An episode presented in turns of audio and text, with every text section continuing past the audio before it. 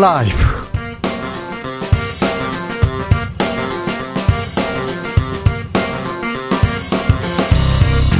2023년 2월 20일 월요일입니다. 안녕하십니까. 주진우입니다. 국민의힘 전당대 당권 주자 간 신경전 치열해지고 있습니다. 정책 비전 실종됐고요. 후보 간 비방전 본격화되고 있는데요. 보수 언론은 현 상황 어떻게 보고 있을까요? 윤여준 전 장관에게 들어보겠습니다. 여야가 24일 본회의에서 이재명 대표 체포 동의안 보고한 뒤 27일에 표결하기로 했습니다. 체포 동의안 둘러싼 공방은 더욱 치열해지고 있는데요. 이 대표가 스스로 불체포 특권 포기해야 한다. 국민의힘 주장하고 있고요. 내부 이탈표 방지 주력하고 있는 민주당은 아, 입장을 계속 내고 있습니다. 정치적 원의 시점에서 들어보겠습니다. 대중교통요금 인상됩니다. 여기에 노인 무임승차 논란 확산되고 있는데요. 서울시와 기재부 서로 이렇게 니 탓이다 이러면서 핑퐁 게임 하고 있습니다. 세대 간 갈등으로 번지고 있는데요. 노인의 기준은 어디에서부터 봐야 할까요? 기자들의 수다에서 짚어보겠습니다. 나비처럼 날아 벌처럼 쏜다. 여기는 주진우 라이브입니다. 오늘도 자중차에 겸손하고 진정성 있게 여러분과 함께 하겠습니다. 아우, 봄이 오나보다 오나보다 했는데 어이구 추워요 그러신 분 많습니다. 어제 오늘 반짝 추위에 놀라신 분들 많은데요. 다시 영화의 추위 찾아왔다고 합니다. 옷 따뜻하게 입고 이럴 때 감기 걸립니다. 그러니까 각별히 조심하셔야 됩니다. 머리를 잘 말려야 돼요. 저는 머리를 잘 안 말리고 나와서요. 항상 거기에서 감기 걸리곤 했, 으나 네. 머리를 잘 말리는 게 또 중요한 것 같습니다. 그리고 이 지금 옷도 좀 단단히 입어야 될 것 같습니다. 그런데 음, 봄꽃 소식도 있습니다. 아, 늦어도 이번 달 24일 이전에는 많은 어, 많은 곳에서 매화를 볼 수 있다고 합니다. 제주도에선 벌써 매화가 피었다 이런 얘기 들립니다. 완발했다는 소식도 있는데요. 음, 다음 달 초부터는 개나리 진달래도 만나볼 수 있는데요. 아, 봄꽃 아, 기다리는 봄꽃 있습니까? 네. 저는 봄꽃만 보면 어떤 생각나요? 이런 얘기도 있습니까? 네. 벚꽃 아 빨리 보고 싶다 이런 분도 있습니까? 네. 보내주십시오. 샵 9730 짧은 문자 50원 긴 문자는 100원이고요. 콩으로 보내시면 무료입니다. 그럼 주진우 라이브 시작하겠습니다.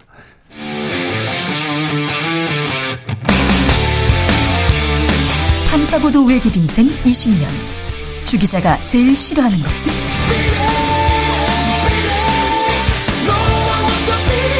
이 세상에서 비리와 부리가 사라지는 그날까지 오늘도 흔들림 없이 주진우 라이브와 함께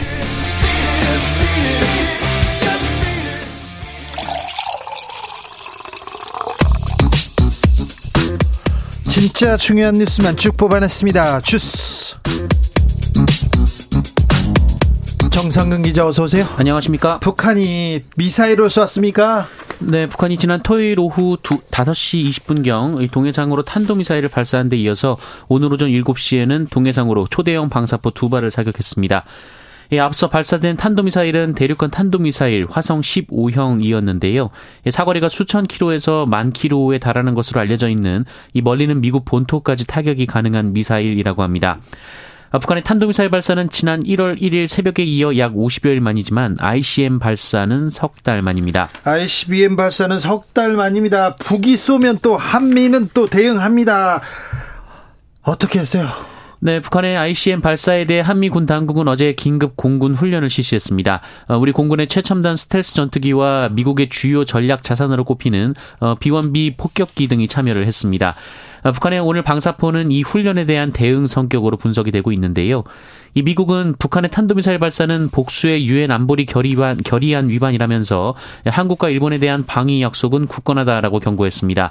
어, 그리고 우리 정부는 대북 독자 제재를 단행했는데요. 어, 핵 미사일 개발 및 대북 제재 회피에 기여한 개인 4명과 어, 기관 5개를 독자 제재 대상에 포함시켰습니다.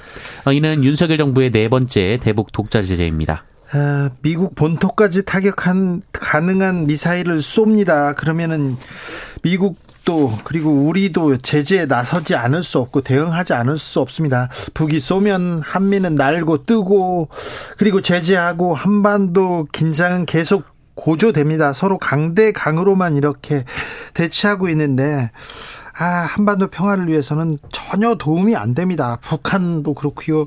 우리 대응도 조금 고민해 봐야 되는 거 아닌가 이렇게 생각합니다. 북한이 쏘는 건 무조건 잘못됐고요. 음. 아무튼 한반도 긴장 고조되고 있는데요. 긴장을 평화보다 더 중요한 게 어디 있습니까? 안전보다 더 중요한 게 어디 있습니까?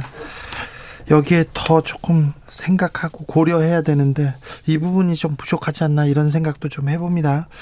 아, 물가 걱정입니다. 물가가 큰 폭으로 올랐습니다. 네, 지난해 전국 17개 시도 중 14개 시도의 소비자 물가 상승률이 5% 이상을 기록한 것으로 나타났습니다. 5%나요? 네, 이에 포함되지 않는 세 곳이 서울과 부산, 대전인데요. 어, 역시 물가 상승률이 4.5% 이상으로 작지 않았습니다. 서울도 많이 올랐는데 5% 아래라니까 또 이상하네요. 어디가 많이 올랐어요? 네, 가장 높은 지역은 강원도였는데요. 6% 물가가 상승을 했습니다. 어, 이어 제주도가 5.9%, 경북과 충남이 5.8%, 전남과 충북이 5.7% 등의 순이었습니다. 어, 여기에 제조업을 비롯한 광공업 생산이 대전, 경북, 서울 등 다섯 개 시도에서 전년보다 감소했는데요. 어, 2021년의 경우 전년도보다 광공업 생산이 줄어든 시도가 한 곳도 없었었습니다. 수출도 줄고 있고요. 수입도 실질적 수입은 계속 줄고 있다 이런 내용은 많이 나옵니다. 그런데요. 술값도 많이 오른다고 합니다. 서민들 야 퇴근 후에 한 잔 이제 부담스러워요 이런 분들 많아요. 네, 국민술로 불리는 소주와 맥주 가격이 올해 또 인상될 예정이라고 합니다. 이 맥주는 당장 주세가 올라가는데요. 오는 4월부터 맥주에 붙는 세금이 지난해보다 리터당 30.5원이나 올라갑니다. 이 주세 인상은 통상 소비자가에 즉각 반영이 됩니다. 리터당 30원이 오르는데 병 병은 또 엄청나게 오를 거예요. 네, 어, 소주의 경우 주세는 올라가지 않지만 이 원 부자재 가격과 물류비, 전기료 등의 상승이 인상 요인입니다. 아, 특히 소주는 주정이 주 원료인데요. 이 주정값이 지난해 10년 만에 7.8%나 올라갔습니다. 예, 더구나 주정값은 추가로 더 올라갈 가능성이 높고요. 이 제병업체의 소주병 공급 가격도 20% 넘게 올랐습니다. 그래서 얼마나 오른답니까? 어, 얼마나 올릴지는 조금 더 두고 봐야 되는데요. 이제 다만 이 지난해 소주 한 병 출고가가 85원 올랐었는데 이 마트와 편의점에서는 100원에서 150원 올라갔고요. 어, 식당에서는 500원에서 1000원이 올라간 바 있습니다. 우리는 그러니까 500원, 1000원 올라간 걸 또 봐야 되네요. 식당에서는 그렇습니다. 그렇죠. 우리는 식당에서 먹으니까요. 6,000원 정도 될 것이다. 이런 예상이 나오고 있습니다. 소주 한 병이에요? 네네. 아, 6,000원이요? 네. 맥주 한 병은 얼마나 할까요? 맥주는 6,000원에서 8,000원 정도 예상이 되고 있습니다. 맥주 한 병에 8,000원이요? 네. 아, 그래요? 엄청 많이 오르네. 저는 술을 못 먹어가지고 잘 모르는데 이거 엄청 많이 오른 거 아닙니까? 많이 오른 겁니다. 네. 네. 한 2, 3년 전만 해도 한 2,000원 아니었나요? 2,000원까지는 아니었고요. 네. 싼 곳은 한 3,000원, 약간 좀 가격이 비슷한 곳은 4,000원 정도였습니다. 그렇습니까? 근데 5,000원, 6,000원으로? 네. 그럼 뭐 3년 전보다 한 두 배 올랐다 이렇게 얘기하는 사람도 있겠네요. 근데 뭐 체감상은 그럴 것 같습니다. 아, 체감 물가는 더 많이 오르고 있습니다. 한국인의 삶 만족도는 이렇게 떨어지고 있습니다. OECD에서 최하위권입니다. 네, 한국인들이 느끼는 삶의 만족도가 경제협력개발기구 국가 가운데 최하위권에 그쳤다는 통계청의 발표가 있었습니다. 예, 통계청은 지난 2019년에서 2021년을 기준으로 우리 국민의 주관적 삶의 만족도가 10점 만점에 5.9점으로 집계됐다고 밝혔는데요.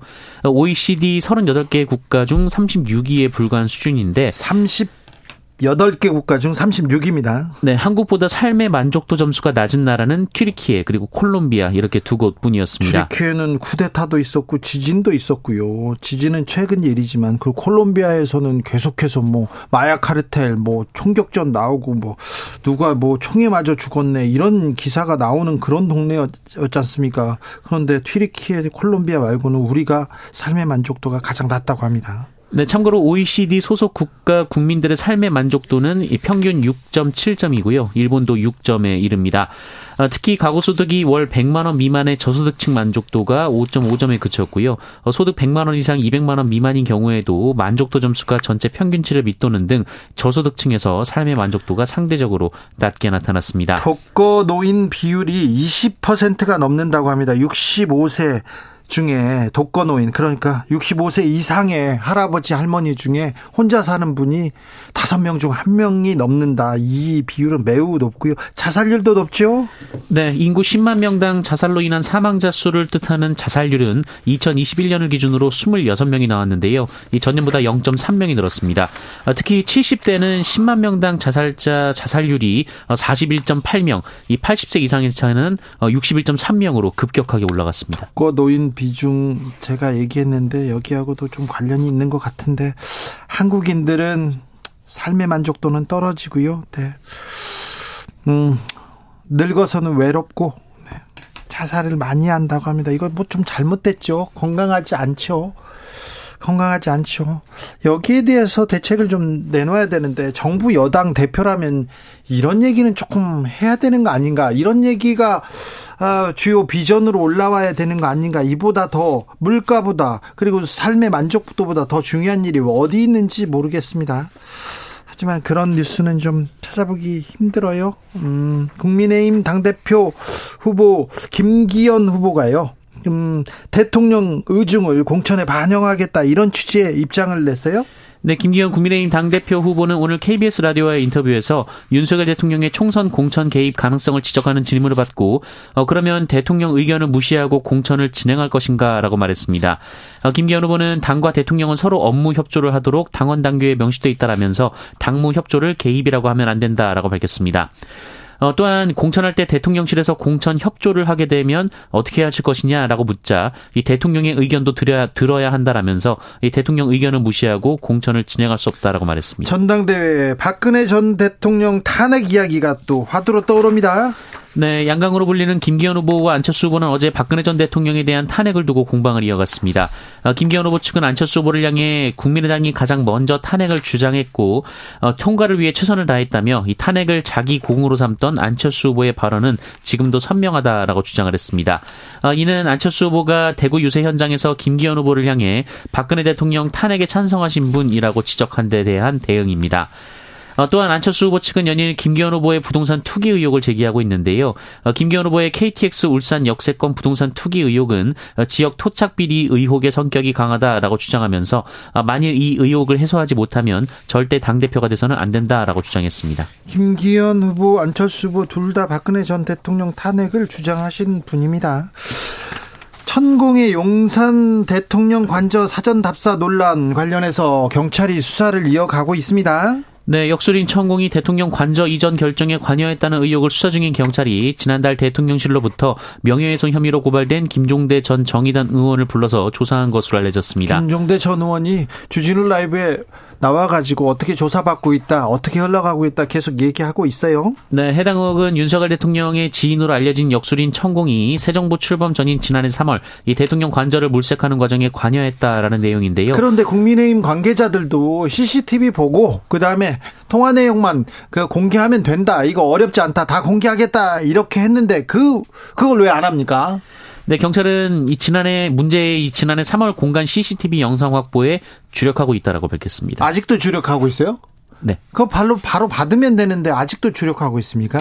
부승찬 전 대변인 자기가 폭로한 의혹 사실이다 이렇게 주장하고 있습니다. 네, 부승찬 전 국방부 대변인은 어제 오후 제주에서 북콘서트를 열었는데요. 어, 이 자리에서 천공의 대통령 관저 결정 개입설에 대해 아직도 본인의 기록이 맞다고 생각한다라고 밝혔습니다. 이 부승찬 전 대변인은 천공이 다녀갔다는 총장에게서 들은 얘기를 아랫사람에게 확인하는 것도 불충이지만 그럼에도 불구하고 크로스 체크를 통해 사실관계를 확인했다라고 말했고요. CCTV 기록이 남아 있는지는 알 길이 없다라면서도 이 추가적인 목격자 또는 제보가 들어올 수밖에 없다라고 밝혔습니다. 126억 원대 전세 사기를 친 이른바 건축왕이 구속됐습니다. 네, 인천경찰청 광역수사대는 사기와 부동산 실권리자 명의 등에 관한 법률의 어, 명의의 이 등기에 관한 법률 위반 등 혐의로 이 건축업자 60대 A 씨를 구속했다고 밝혔습니다. 어, 인천지법은 이 사람에 대한 구속 전 피의자 신문을 진행한 뒤에 도주할 우려가 있다며 구속영장을 발부했습니다. 어, 경찰은 또한 범행에 가담한 공인중개사, 아, 바지 임대업자, 중개 보조인 등 공범 58명도 같은 혐의로 불구속 입건했습니다. 이 건축왕이 어떻게 사기를 친 거죠? 네, 이 사람은 지난해 인천시 미추홀구 일대 아파트와 빌라 등 공동주택 163채의 전세보증금 126억 원을 세입자들로부터 받아 가로챈 혐의를 받고 있습니다. 아, 이들은 10여 년 전부터 주택을 사들이기 시작을 했는데요. 어, 지인 등으로부터 명의를 빌려서 아파트나 빌라 건물을 새로 지은 뒤 이 전세보증금 과 주택담보대출금 등을 모아서 또 다른 주택을 신축하는 식으로 부동산을 늘려갔다고 하고요. 어, 그러다 보니 이 사람이 소유한 인천과 경기도 일대의 주택이 어, 무려 2,700여 채라고 합니다. 아, 대부분 이 사람이 직접 신축을 했다고 합니다. 신축을 했는데 아무튼 어, 전세를 들어온 사람들한테 돈을 주지 않고 계속해서 미루고 그러다가 사기로 구속됐습니다. 음. 최근에 유치원 수가 많이 줄었네요. 정말 많이 줄었습니다. 네, 저출생 기조가 이어지면서 어린이집과 유치원이 문을 닫는 사례가 잇따르고 있습니다. 특히 만 2세 이하 영아가 주로 다니는 가정 어린이집의 경우 4년 어, 사이 세곳 중에 한 곳이 사라졌다고 합니다. 이 보건복지부에 따르면 지난해 말 전국 어린이집의 수는 3만 923개로 2018년에 3만 9천여 개보다 21.1% 8,200여 개나 줄었습니다.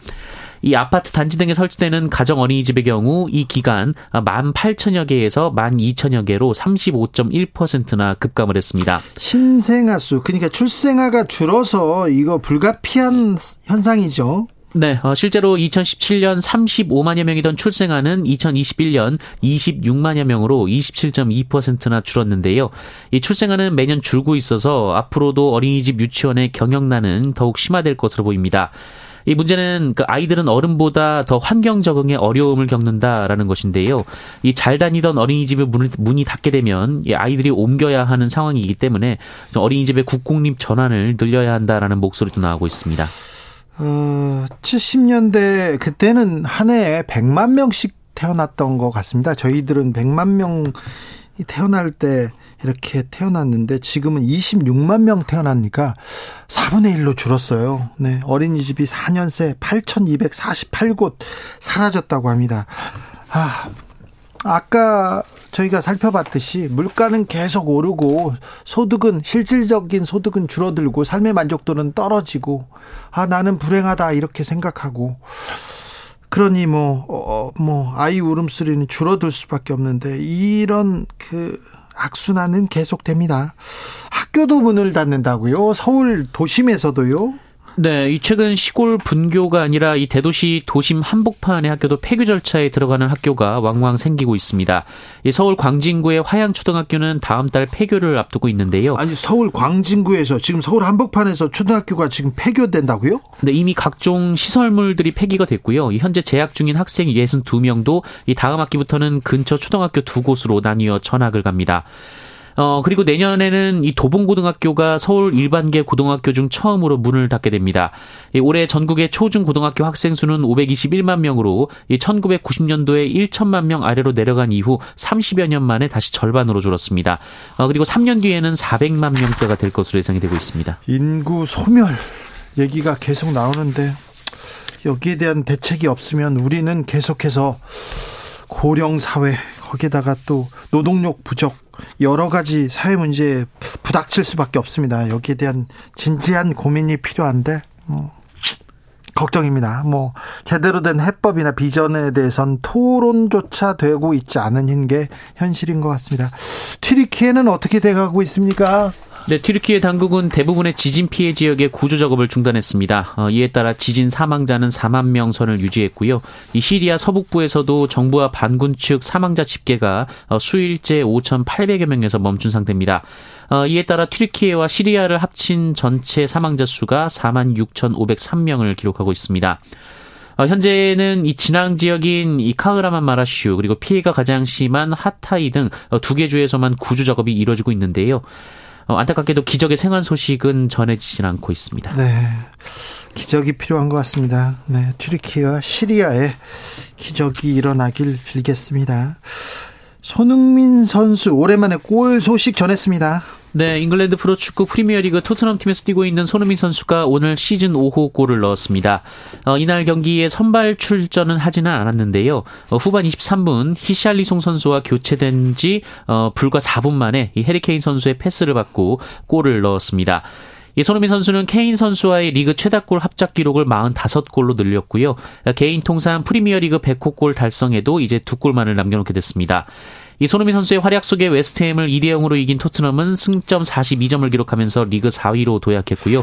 이 손흥민 선수는 경기 최우수 선수로 선정됐습니다. 손흥민 선수는 토트넘 하스퍼 명문 구단에서도 어, 역사상 두 번째로 골을 많이 넣은 선수가 됐습니다. 히샬리송 선수와 교체됐다고 했는데 어, 브라질 국가대표 공격수예요. 근데 브라질 국가대표 공격수가 후보 뭐 한국 국가대표 손흥민이 주전이었습니다. 너무 오랫동안 열심히 뛰어가지고 약간 휴식을 줬는데 교체로 나와서 골을 탕 터뜨렸습니다. 아, 그래도 또 시대에 빠진 국민들한테 이렇게 또 담비 같은 소식을 전합니다. 이강인 선수도 잘했어요? 네, 이강인 선수는 우리 시간으로 어제 스페인 마요르카에서 열린 프리메라리가 22라운드 비아레알과의 홈 경기에 선발 출전해서 81분간 그라운드를 누렸습니다. 어, 이날이 마침 이강인 선수의 생일이었는데요. 어, 이강인 선수는 후반 11분 코너킥을 올렸고 이것이 동료 선수의 머리를 맞고 골이 되면서 네. 시즌 4호 도움을 올렸습니다. 김민재 선수는 꾸준히 잘하고 있습니다. 네, 시즌 세리아의 나폴리 팀에서 뛰고 있는 김민재 선수는 사스올로와의 원정 경기에 선발 출전했고요. 어, 맹활약 속에 나폴리의 7연승을 도왔습니다. 수비진에서 가장 높은 평점을 기록했습니다. 네. 주스 정상근 기자 함께했습니다. 감사합니다. 고맙습니다. 봄꽃 기다리십니까? 좋아하는 봄꽃은 뭔가요? 물어보니 3607님께서 봄꽃 필 무렵 주진우 라이브 개편되진 않겠죠? 어, 왜 갑자기 주기자 정들었는데 혹시 높아섬에서심해서요 쓸데없는 걱정 말라고요? 네, 쓸데없습니다. 네, 저희 주진우 라이브가 저녁 퇴근 시간대 네, 청취율 1위입니다. 네, 잘 하고 있으니 잘 지키고 있으니 아, 걱정하지 마십시오. 아, 여러분 곁에서 계속해서 꽃 같은 소식 좀 전해야 되는데 어, 다른 소식만 소식만 전하고 있네. 슬픈 소식만. 2374님. 꽃은 잘 모르겠는데요. 길가에 핀 노란색 봄 개나리 예쁘던데요. 그러니까요. 봄꽃 이렇게 개나리 진달래 너무 예뻐요. 3116님께서 봄꽃 하면 뭐니 뭐니 해도 개나리 아닌가 생각합니다. 그래요? 가장 일찍 볼 수 있고요. 샛노란 색깔 화려해서 참 멋지고 예쁩니다. 이렇게 얘기합니다. 4214님, 나의 살던 고향은 고향에 봄에 나오는 꽃 있지 않습니까? 진달래 생각납니다. 얘기합니다. 1720님, 봄꽃 하면 술 생각나죠. 봄꽃하고 술하고 무슨 관계예요? 꽃 한번 보고 술 한 잔 마시고 꽃 한 개 취하고 술에 취하고, 아, 그렇습니까? 아, 봄꽃이 안 피어도 술 생각은 나시죠? 네, 비가 오면 비가 오는 대로, 해가 뜨면 해가 뜨는 대로 술 생각 나시죠? 안주가 좋으면 좋은 대로, 안 좋으면 안 좋은 대로. 애주가들은 그러더라고요. 9369님, 남쪽 담벼락에 곱게 피었던 해당화 기억납니다. 참 예뻤는데, 그렇습니까? 남쪽의 해당화. 아, 누구를 생각하면서 해당화를 생각하실까요? 3203님, 하얀 목련이 필 때면 생각나는 사람이 있습니다. 하얀 목련이 피기를 기다립니다. 학창 시절 목련을 예찬했던 국어 선생님도 보고 싶어요 얘기합니다. 아, 목련 예쁘죠. 그렇게 고고하게 피어가지고 그렇게 또 처절하게 가시고, 네. 목련이 필 때가 됐나요? 3123님, 저는요, 봄이 되면 와이프와 함께 처가 있는, 어, 충남 예산에 유채꽃밭 보러 갑니다. 봄을 상징하는 노란색의 꽃말도 명랑, 쾌활이라고 하니 봄을 상징하는 꽃으로 제격인 것 같습니다. 유채꽃 필 때 됐습니까?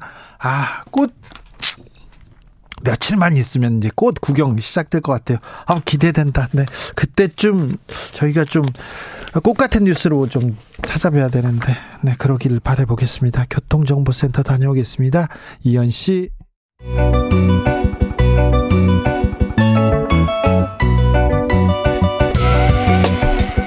한층 날카롭다, 한결 정확하다, 한편 세심하다, 밖에서 보는 내밀한 분석, 정치적 원의 시점. 오늘의 정치권 상황 원회에서 더 정확하게 분석해 드립니다. 이현주 전 국민의힘 의원 어서 오세요. 네, 안녕하세요. 부드러운 카리스마 이현주입니다. 최민희 전 더불어민주당 의원 어서 오세요. 안녕하세요. 불굴의 희망 최민희입니다. 네. 아, 27일 민주당 이재명 대표 체포동의안 표결을 하기로 했습니다. 아, 그렇게 될 줄 아셨죠, 이현주 의원님? 네. 아, 근데 좀 생각보다 빨랐잖아요. 그래요? 네. 음, 저는 그러니까 빨리 어 마무리하고 결론을 냈으면 좋겠다 이런 얘기는 했는데 네. 어쨌든 검찰이 아직 어떻게 보면 그 뭐죠? 저저 대북 송금 문제, 네. 그 김성태 사건 그 부분에 대해서는 아직 수사가 진행 중인 것 같은데 네. 어 그걸 좀 마무리하고 한 한 달쯤 있다가 하지 않을까 그랬거든요. 네. 되게 빨리 했어요. 그렇죠. 네. 쌍방울 관련된 수사가 진행 중인데 일단 뭐 구속영장 청구가 조금 일렀다. 그리고 다른 일정들도 좀 빨라지고 있다. 이렇게 그러니까 얘기합니다. 검찰이 매우 충실하게 대통령실 관계자 발언을 이행하고 있다고 생각합니다. 어떤 발언이요? 그 위클리 조선에서 나온 보도가 네. 대통령실 관계자가 사견임을 전제로 네.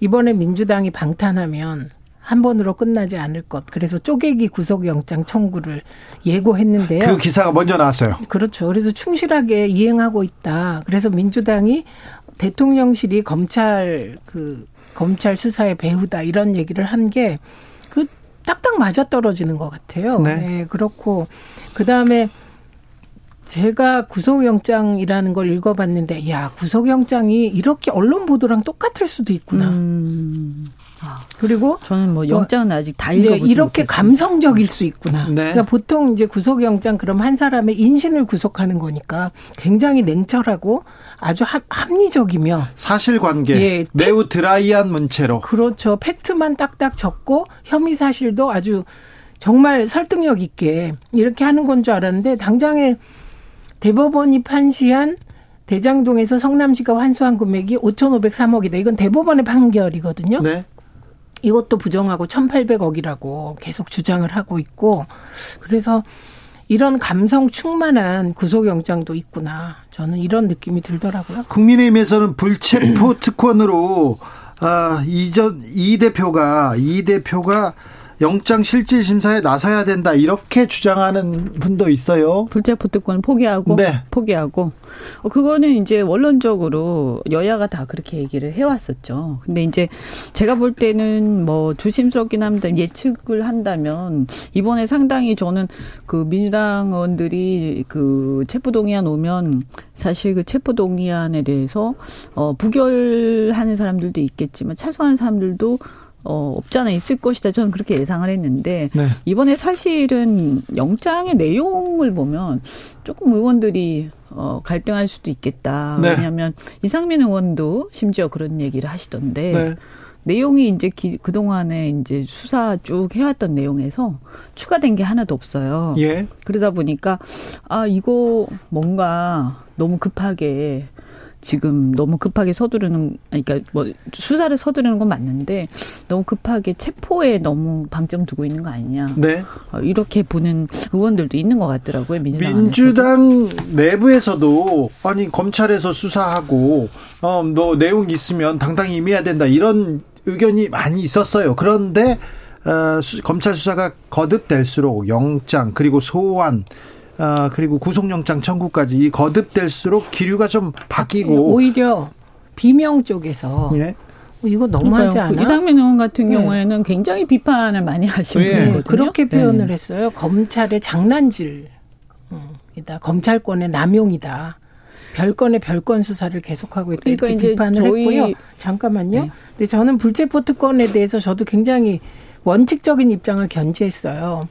그래서 문재인 정부 때만 해도 아, 이 정도 민주적인 상황이면 검찰과 정치권과 이게 언론이 뭐 이렇게 서로 견제할 수 있다면 아, 불체포 특권이 없어도 되지 않을까 이런 생각을 했는데 이재명 대표도 주장하던 바입니다. 네, 윤석열 정부 들어서 저는 이렇게 검찰권이 야당에 대해서만 불공정하게 행사되고 이런 걸 보면서 정의당의 원론적인 주장은 원론적으로만 맞고 그 원론이라는 건 상황에 따라 수정돼야 되잖아요. 그래서 아 지금은 야당 의원들이 의정 활동을 잘하기 위해서는 면책 특권과 불체포 특권이 필요한 게 아닌가 이런 생각을 하게 됐고요. 비유하자면 방사능을 가득 담은 폭우가 쏟아지는데 그 방사능 차단 우산 쓰지 말라는 얘기랑 같다. 지금 불체포 특권을 포기하라는 건 이렇게 봅니다.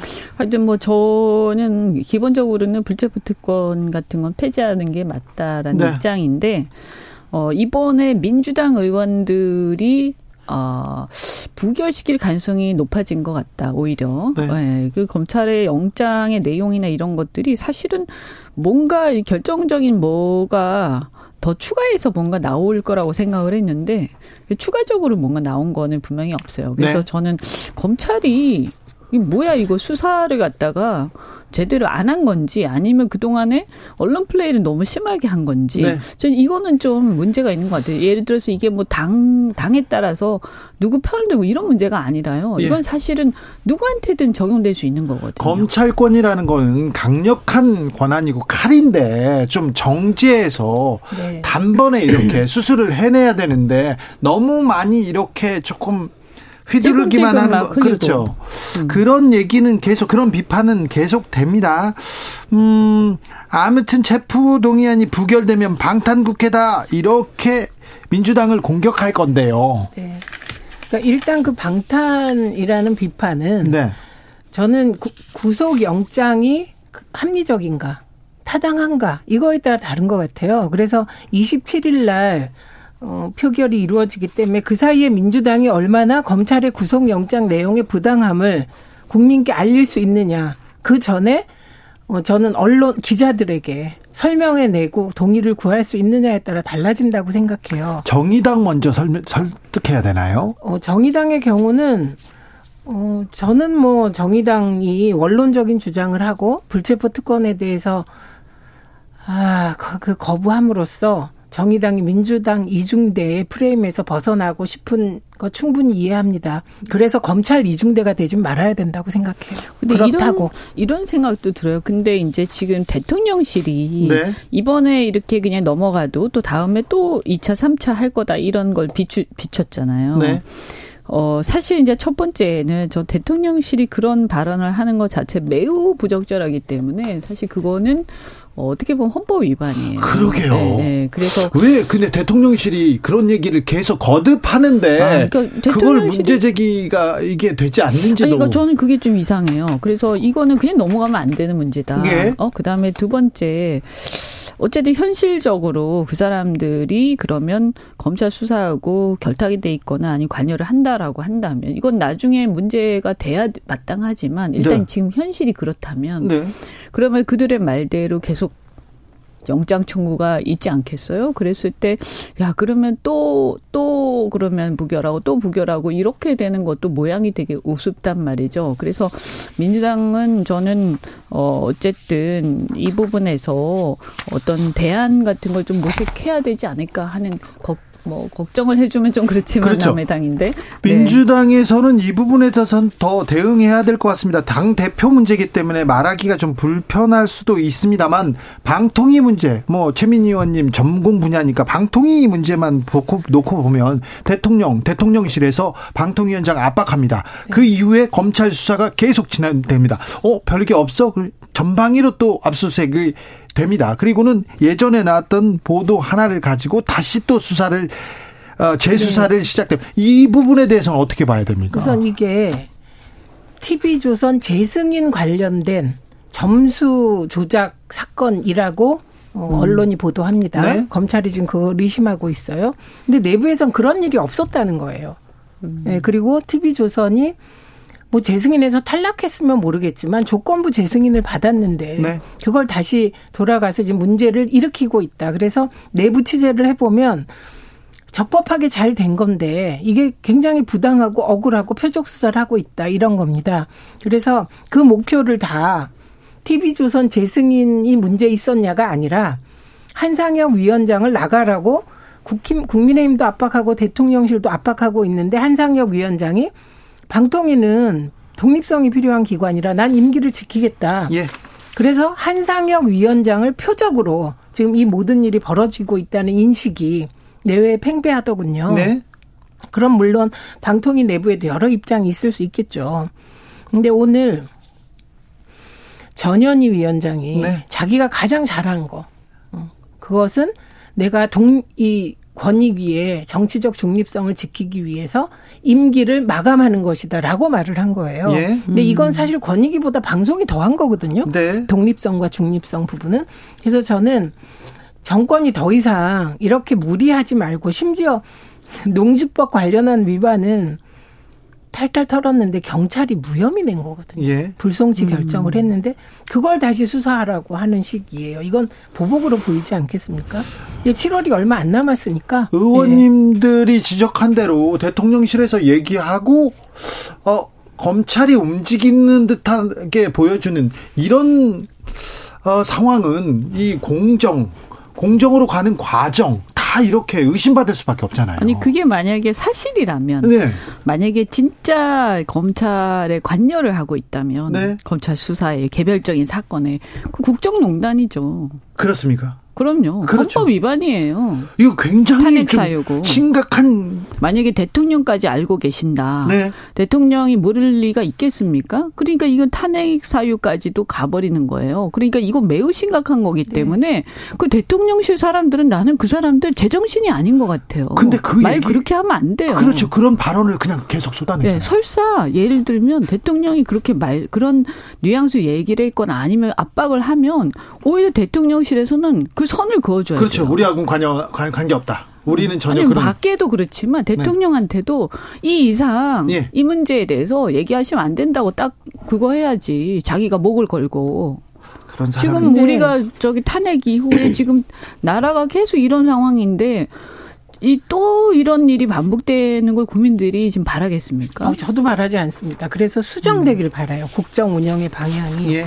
그런데 저는 이게 되게 파국으로 갈 것 같습니다. 왜냐하면 음. 저는 국민의힘 전대 과정에서 또 그 김기현 후보가 한 얘기를 듣고 어 세상이 왜 이렇게 되지 싶었는데 네.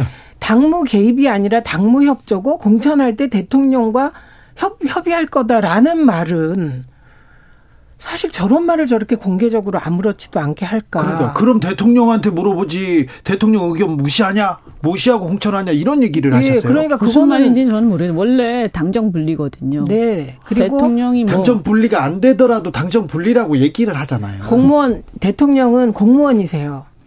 공무원의 정치적 중립 의무가 우리나라에선 있어요. 행- 행정부의 미-. 미- 이건 예. 미법이에요. 예, 그리고 노무현, 노무현. 대통령은 열린우리당이 잘 되면 좋겠다라는 그 말 했다고 탄핵까지 당했어요. 국회에서. 의결된 거 아닙니까? 네, 나중에 네. 이제 판결에서는 뭐 약간 기각이 되긴 했지만 그렇다고 해서 그게 문제가 없다 이렇게 이런 건 아니었거든요. 그랬어요. 그거에 네. 비하면 지금 일련의 대통령실을 통해서 나오는 결국은 대통령이 지휘해야 된다는 식으로 얘기하고 명예 당 대표를 해야 된다는 얘기를 하고 유력 너무 기가 후보가. 당무 개입이 아니라 당무 협조고 음. 그리고 결국은 대통령하고 뭐 협의하고 뭐 의논할 거다 이런 식으로 얘기하는 거는 아 이거는 정말 나라의 기강과 기준이 어떻게 되는지 정말 요새 이게 헷갈립니다. 이제 혹시 청취자분들이 헷갈릴 수 있는데 이게요 왜 이게 위헌이고 사실 그런 걸 떠나서 왜 이게 자유민주주의의 기본 질서에 반하냐. 네. 그 공천이란 뭐의 공천입니까? 국회의 공천이잖아요. 네. 그러면 입법부를 구성하는 거예요. 예. 입법부를 추천하는 거거든요. 자, 네. 입법부는 뭐 하는 우리나라 대통령제지 내각제 아닙니다. 예. 대통령과 입법부는 어 균형과 견제의 원리에서 작동되도록 돼 있는 거예요. 그리고 네. 그거는 헌법의 그 정신이잖아요. 무슨 얘기는 삼권 분립을 지금 훼손하고 있다고. 대- 그런데 무슨 대통령이 입법부 행정부의 구성원을 수반이고 네. 네. 근데 무슨 대통령이 입법부 구성원을 갖다 추천합니까? 말도 안 되는 얘기 고요. 그거는 예를 들어서 뭐 정말 이 부- 비공식적으로 약간 뭐 뭐 한 몇 명 정도 이렇게 그 뭐라고 이 사람 좀 괜찮대 이렇게 비공식적으로 돌려서 돌려서 전달돼도 그거 나중에 문제돼요. 그거 예. 밝혀지면 지금 아니, 박근혜 대통령 박- 그래서 그 문제된 박거 대통령도 아닙니까? 그렇고 지금 이명박 전 대통령도 마찬가지고. 그랬고 그다음에 울산시장 선거 개입 네. 그것도 그렇죠. 지금 사실이 아니라고 주장하고 있죠. 예. 그런데 대통령이 울산시장 후보를 누구 한 거 아니냐라는 의혹으로 수사하는 거 아닙니까 그렇죠. 지금? 어, 그래서 왜 문제 제기하고 지금 뭡니까? 우리가 그때 그것 때문에 우리 당에서 문제 제기하고 막 데모하고 난리 쳤지 않습니까? 예. 근데 그렇게 해놓고 그 다음에 박근혜 대통령 그런 이유로 당무 개입이라고 해가지고 공천에 개입했다는 이유로 이 저기 어, 처벌하고 한 거 아닙니까? 근데 그때 처벌한 장본인이 윤석열 그렇죠. 대통령이세요. 누구보다도 이 아, 문제가 법에 걸린다는 거를 잘 아는 사람이 윤석열 이 웬일인가 싶어 대통령이죠. 진짜. 아니, 그러니까 기준이 제가 좀 아까 세상의 기준이 뭔지 이제 헷갈리는 세상이 됐다고 말씀드린 게 그런 거예요. 문재인 대통령이 했는지 안 했는지도 모르는데 울산시장에 특정 후보를 하기 위해서 청와대가 개입했다. 그래서 지금 수사받고 난리가 난 거 아닙니까? 네, 네. 그러면 막 데모하고 그랬었죠. 네, 그런데 이거 그 사실은 안 했다고 저는 믿어요. 문재인 대통령 스타일상. 근데 했다는 혐의를 두는 거잖아요. 그러면 지금 윤석열 대통령 그렇게 해도 되고 문재인 대통령은 문제가 되고 그다음에 정무직 공무원 그 말하자면 임기 문제도 문재인 대통령 때 누군가가 예를 들면 정, 임기 있는 사람을 조금이라도 잘못해서 내보낸 문제가 되고 이 정부는 문제가 안 되고 지금 세상의 기준이 오직 윤석열 대통령이 자, 기준이 돼버렸어요. 그렇게 좀 흔들리고 있는데 그리고 대통령실이 아 어, 법을 넘어서 여기저기에 관여하고 있는 정황이 보이는데 이게 민주당이 이건 안 된다, 이건 헌법 파괴다 이 얘기를 정확하게 하셔야죠. 아니 정확하게 하고 있죠. 그런데 주진우 앵커도 모르는 것은 언론이 전달을 안 하고 있다는 그리고 거죠. 그리고 이제 어떻게 보면 하고 그 있습니다. 그 체포 동의안 때문에 다 지금 블랙홀이 돼가지고 그렇죠. 어, 관심사에서 약간 벗어나 있는 그런 상황이 돼버렸는데요. 근데 어쨌든 매우 중요한 사안인데. 네, 근데 이 문재인 정 그러니까 문재인 정권 때도 보면 방송과 관련해 가지고 잡음들이 있었어요. 예. 어쨌든 그것이 얼만큼 법적 문제가 있었냐 이런 걸 떠나서 그런데 그때 굉장히 비판하고 또 그 이후에도 윤 대통령도 그 이제 대통령 후보 과정이라든지 여러 과정에서 이런 부분들에 대해서 이제 비판적 기조를 유지하셨잖아요. 그리고 국민들은 어쨌든 어 좀 더 나아져야 된다고 생각하고 정권 교체를 한 거고요. 예. 근데 나 지금은요. 저는 지금은 이제 사실 어떻게 보면 엄밀히 말해 문재인 대통령은 죽은 권력이고 살아있는 권력 윤석열 대통령이세요. 네. 그래서 어떤 의미에서는 문재인 대통령이 그 잘잘못을 떠나가지고 그때 문제 있었다 하더라도 지금은 살아있는 권력이 어떻게 하느냐가 또 더 문제인 거죠. 예. 근데 더 잘해야 되는데. 그렇죠. 더 잘해. 아니면 최소한 그때 뭐라고 한 거에 대해서는 극복해야 되는 거 아니에요? 아니 잘하겠다고 지금 정권을 잡은 거 아닙니까? 그러니까 그전 정권이 잘했다는 얘기가 아니라 그죠? 지금은 우리의 관심사 살아있는 권력이에요. 네, 지금 정권이 어떻게 네. 해주는지. 네, 그래서 더 나아져야 되는데 아 그렇게 막 비판하고 해놓고 지금 와서 똑같 같은 비슷한 문제를 일으키고 있으면 지금 이제 1년도 안 됐는데 답답하죠. 자, 기업을 또 잘 아시는 법조인 출신 이현지 의원님께 여쭤봅니다. 윤 대통령 연일 노조에 대한 비판 계속 얘기합니다. 노조 법치 부정 단호하게 조치하겠다. 회계 공개하라 이렇게 얘기 나오는데 아 이거 이거 어, 대통령이 노조의 회계 장부 얘기를 하고 있는데 어찌 보십니까? 아니 그래서 그것도 뭐가 회계가 뭐 문제가 있어서 누가 문제 제기한 게 있나요?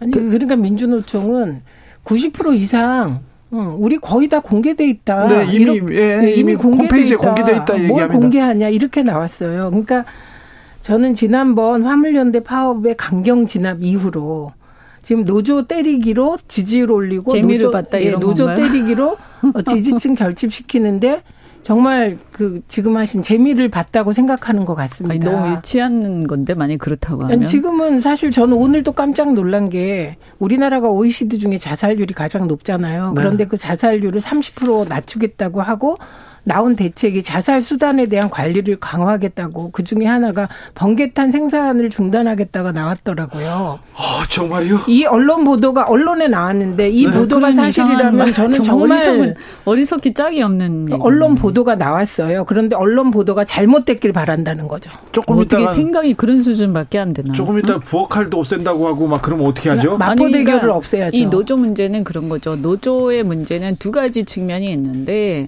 일단 노조의 투쟁 방식, 네. 그 다음에 이제 너무 과하게 뭐, 뭐 소위 기존 노조라고 하는 일부 노조죠. 다도 아니고요. 극히 일부. 네, 일부 노조에서 이렇게 보면 어 굉장히 이기적인 어떤 투쟁을 하는 부분들 아, 이런 거 분명히 국민들한테 있어요. 질타를 받고 있습니다. 분명히 있죠. 네. 근데 그거가 있으면 그걸 딱 집어서 문제를 삼아야 돼요. 어떤 구체적인 걸 가지고 그냥 막연하게 계속 두리뭉실하게 구호만 외치면 안 돼요. 대통령이나 집권한 세력이 할 태도가 아니에요. 그거는 야당일 땐 몰라도. 네. 저는 네. 이런 생각이 들어요. 노조를 대하는 것도 검찰이 별건 수사하듯이 노조를 대하고 있구나 이런 생각이 듭니다. 아 그러게요.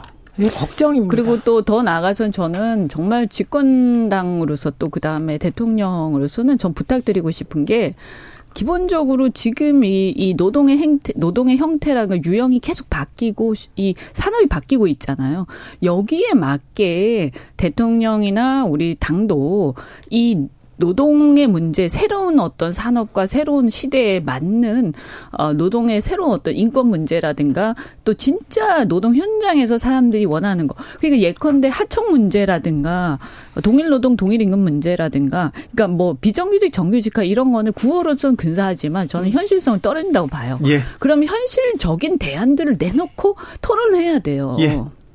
알겠습니다. 지난 14일에 복지부에서 자살 예방 기본 계획안을 이렇게 발표했습니다.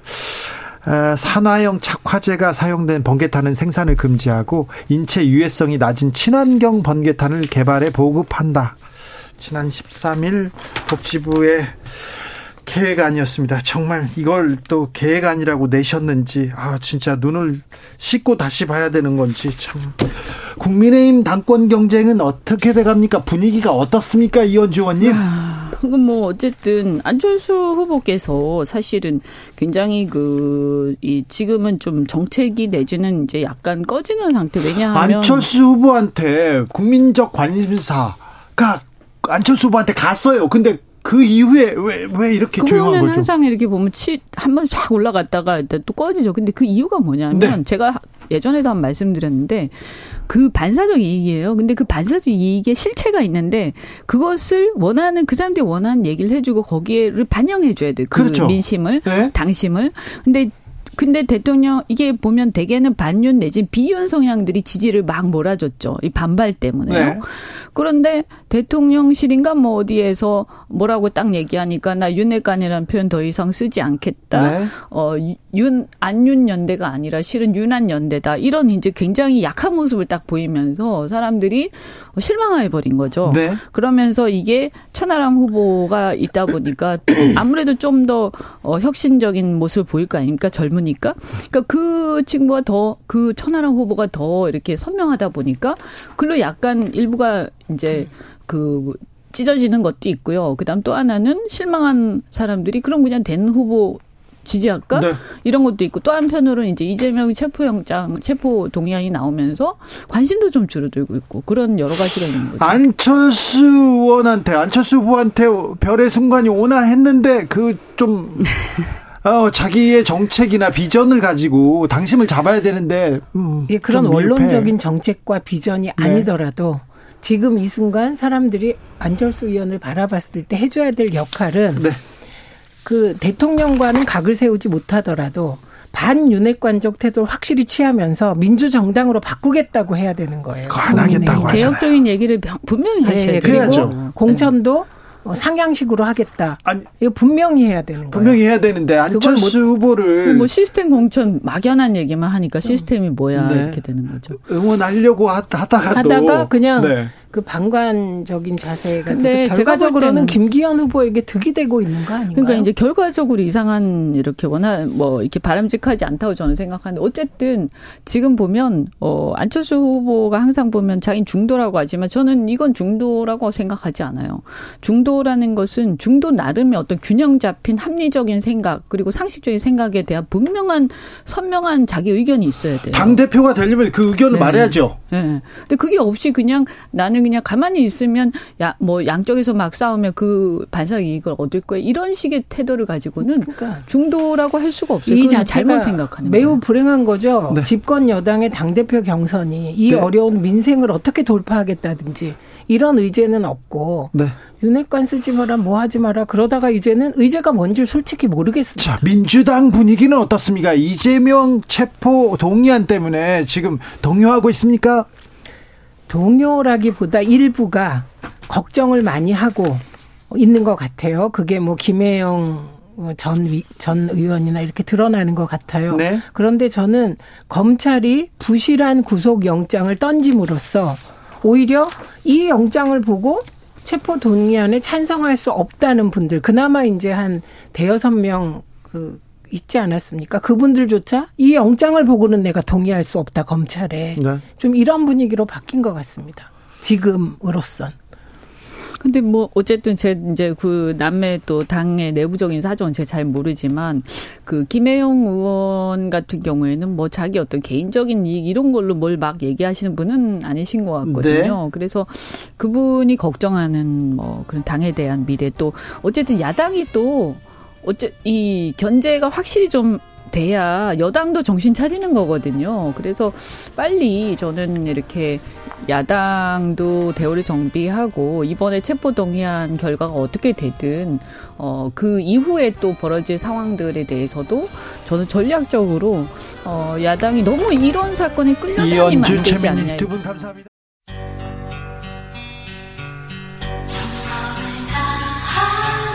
정성을 다하는 국민의 방송. KBS 주진우 라이브. 그냥 그렇다고요.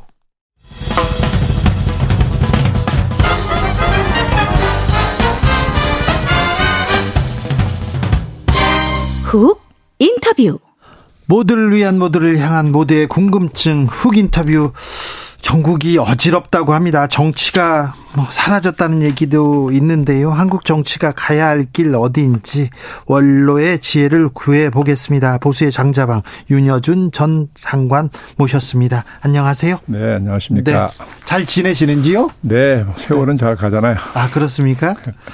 어떻게 지내세요? 뭐 그냥 하루가 그냥 하루같이 지내죠. 네. 혹시 눈여겨 보는 정치인이 있으십니까? 요새 네 누가 아, 보인다 이런 사람 그, 있습니까? 저기 뭐예요 천하람 후보 천하람이요? 예. 네. 그 전 잘 모르는데 네. 그분을 전 좀 놀랐어요. 그래요? 그 당에서 네. 그런 젊은 후보가 나올 거라고 상상을 못 해봤기 때문에 네. 근래는 제가 뭐 당 사정도 잘 모르고 그래서 그렇겠지만 네. 그런 상당히 좀 놀랐어요. 그래요? 예. 이준석 전 대표 나왔을 때보다 더 놀랐습니까? 이준석 전 대표 나왔을 때는 뭐 아니 당선됐을 때는 뭐 좀 놀래긴 했지만 네. 어 이준석 씨는 전서부터 아 그런 존재를 알았던 사람이고 네.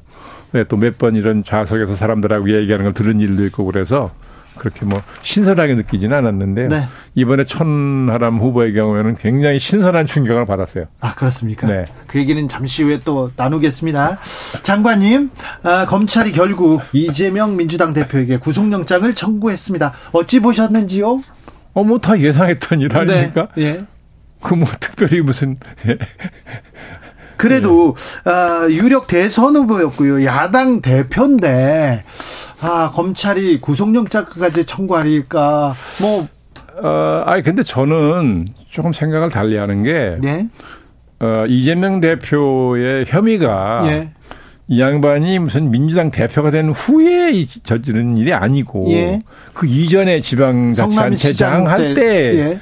예, 저질렀던 일이잖아요. 네. 그러니까 이거는 조금 구분할 필요가 있다. 네. 지금 신분이 야당 대표라고 그래서 과거에 저질러졌던 혐의까지도 수사하지 말라는 건 넌 이건 말이 안 된다. 그런데 혐의가 보면 음. 정책 판단 판단을 한 걸 가지고 아, 그거는 별개의 문제인 네네. 것이고. 예. 예. 알겠습니다. 별개의 문제니까 이건 지나가겠습니다. 그러면은 이제 구속영장이 청구되고 네. 여당과 야당 입장이 다르지 않습니까? 네. 체포 동의안을 부결시킨다 이렇게 어뭐 민주당에서는 얘기하고 있고 어 국민의힘에서는 불체포 특권 이렇게 내려놓고 영장 실질 심사 받아라 이렇게 주장하고 있습니다. 이렇게 어 주장하는 근거들을 근거들은 어떻게 보고 계세요? 아니 뭐 근거야 나름대로 다 있는 거죠. 있는 네. 거고 이재명 대표 자신이 뭐 마치 불체포 특권을 포기할 것처럼 말한 일도 있지 않은가요? 네. 네. 근데 이제 민주당 입장에서는 자신들의 대표니까 네. 어쨌든 보호하려고 그러지 않겠어요? 예. 그러니까 뭐 국회에서 표결하면 다수당이니까 네. 뭐 통과되겠죠. 네? 통과가 안 되겠죠. 아니, 그냥 안 되겠죠. 그러니까 네. 자기들 의지가 관철되겠죠. 그러니까 네네. 제 얘기는 그, 그런 뜻이죠. 자, 네. 그렇게 되면 이제 정치권은 어떻게 흘러갑니까?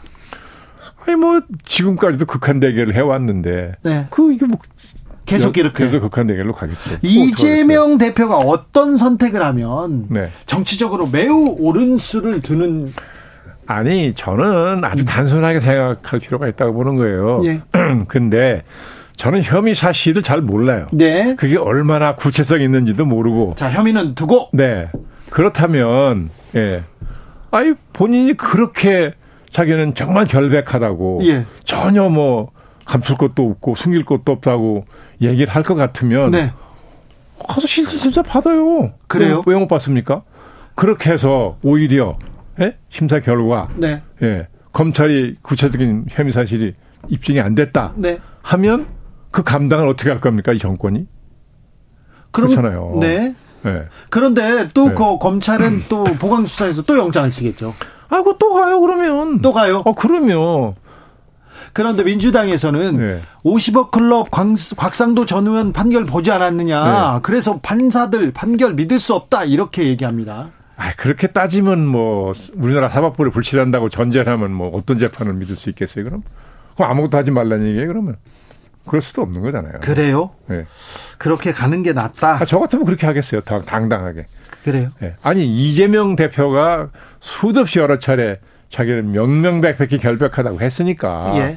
그 말대로라면 왜 못 갈 이유가 뭐 있냐는 거죠. 오히려 나는 뭐 정치적으로 역공할래도 가겠네. 역공을 위해서 가야 된다. 어. 가야 된다기보다는 저 같으면 가겠다는 아, 알겠습니다. 거죠.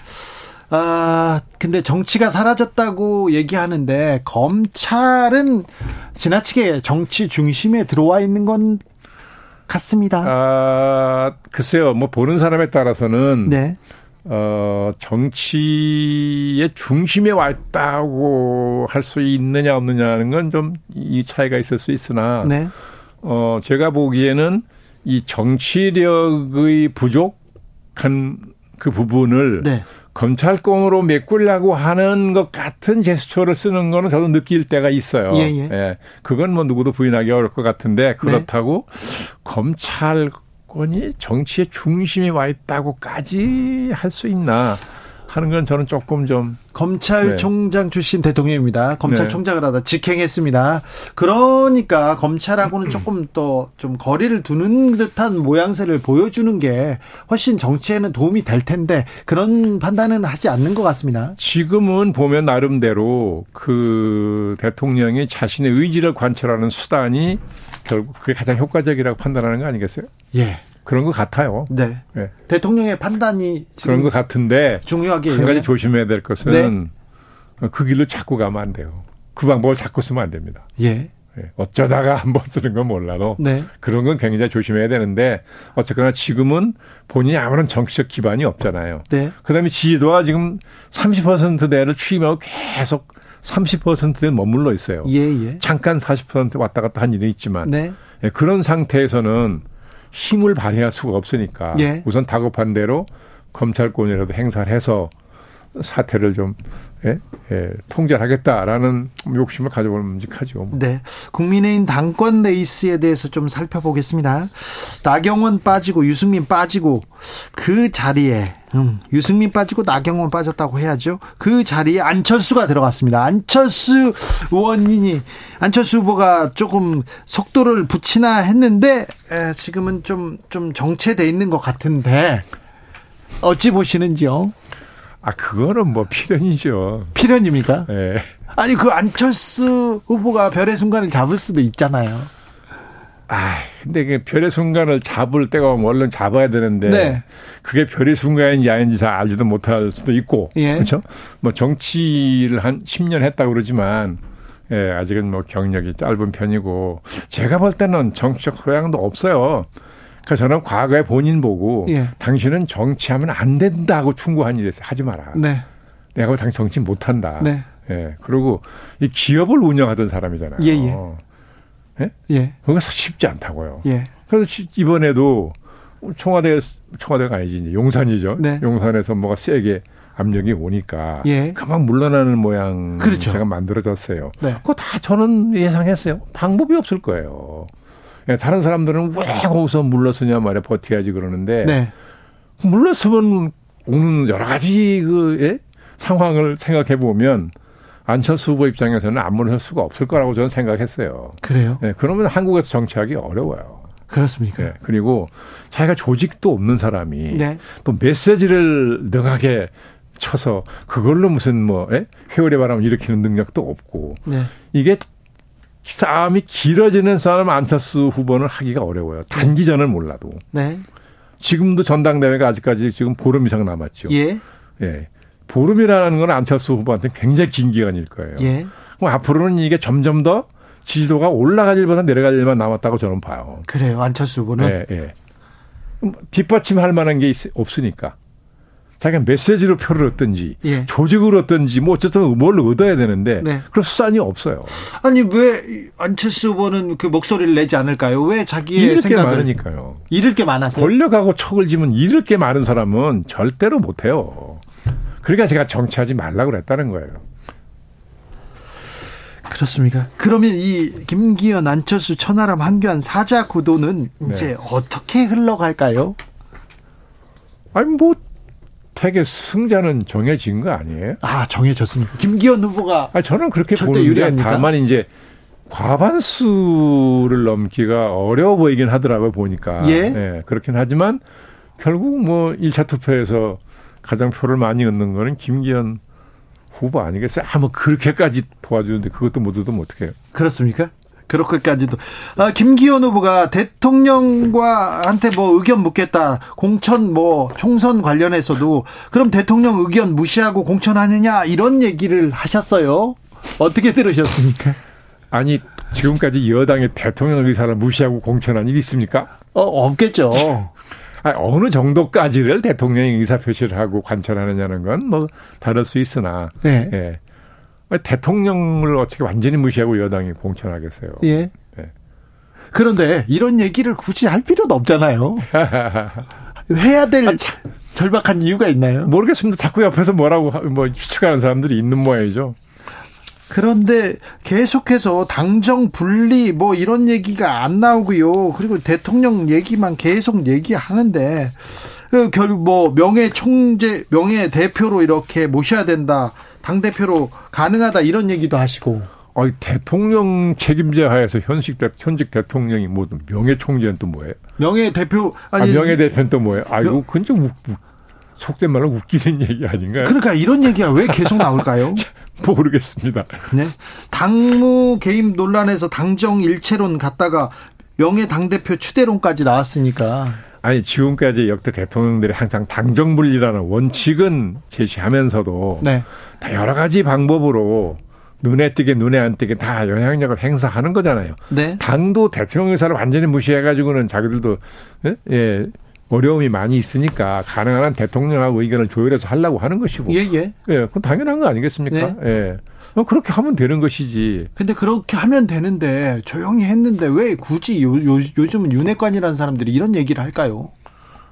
글쎄요. 저는 뭐 윤핵관이라는 분들 아는 분이 한 분도 없어서 잘 모르겠는데요. 네. 그러니까 이 정치를 하는 뭐라 그러죠? 수, 수준이 너무 좀 뭐라 그러나 좀 네. 세련되지 않아서 그런 거 아닙니까? 그래. 아, 그 좀 세련되게 하면 될 텐데 왜 그렇게 저는 그 보면서 이런 느낌을 받았어요. 미국 프로레슬링 있잖아요. 예. 그 프로레슬링 보면 왜 그 선수들 나와가지고 막, 네. 이상한 몸짓하고 표정이어서 막 심자랑하고 막 그렇게 하잖아요. 예, 다 짜, 짜증 플레이예요. 그, 그래, 아, 그러니까 예. 그렇게 막 그 하잖아요. 네. 과시하잖아요. 꼭 그거 보는 것 같은 그런 느낌. 네. 예. 예. 아, 근데 굳이 이렇게까지 개입 당, 뭐, 당에 대통령실에서 개입해 가지고 사람들을 노골적으로 쳐내는 그래서 당 대표 만드는 것처럼 보이는 이런. 아니, 그러니까 순진해서 그렇다고 봐요, 저는. 순진해서요? 예. 그 얼마든지 기술적으로 노래나 갈 수 있는데. 네. 저렇게 다 드러나게 하니까. 예. 얼마나 순진해요? 얼마나 정직해요? 정직합니까? 너무 조금 투박하고 좀 모른다 이런 아, 그 옹기 그릇 또 좋잖아요. 사기 그릇만 좋습니까? 아니 그런데 그런데 이진복 정무수석 대통령 정무수석이 이렇게 지목해가지고 윤 안철수 후보 아무 말도 안 하면 아무 일도 안 일어날 것이다 이렇게 얘기하는 건 너무 그러니까 이게 이제 청와대 수석이라는 자리는 예. 어, 대외적으로 활동하는 자리가 아닙니다. 네. 대통령을 보좌하는 자리지. 예. 예. 그 전에는 그 원칙을 잘 지켰는데 이게 박근혜 대통령 돌아가지고 그 원칙이 무너졌어요.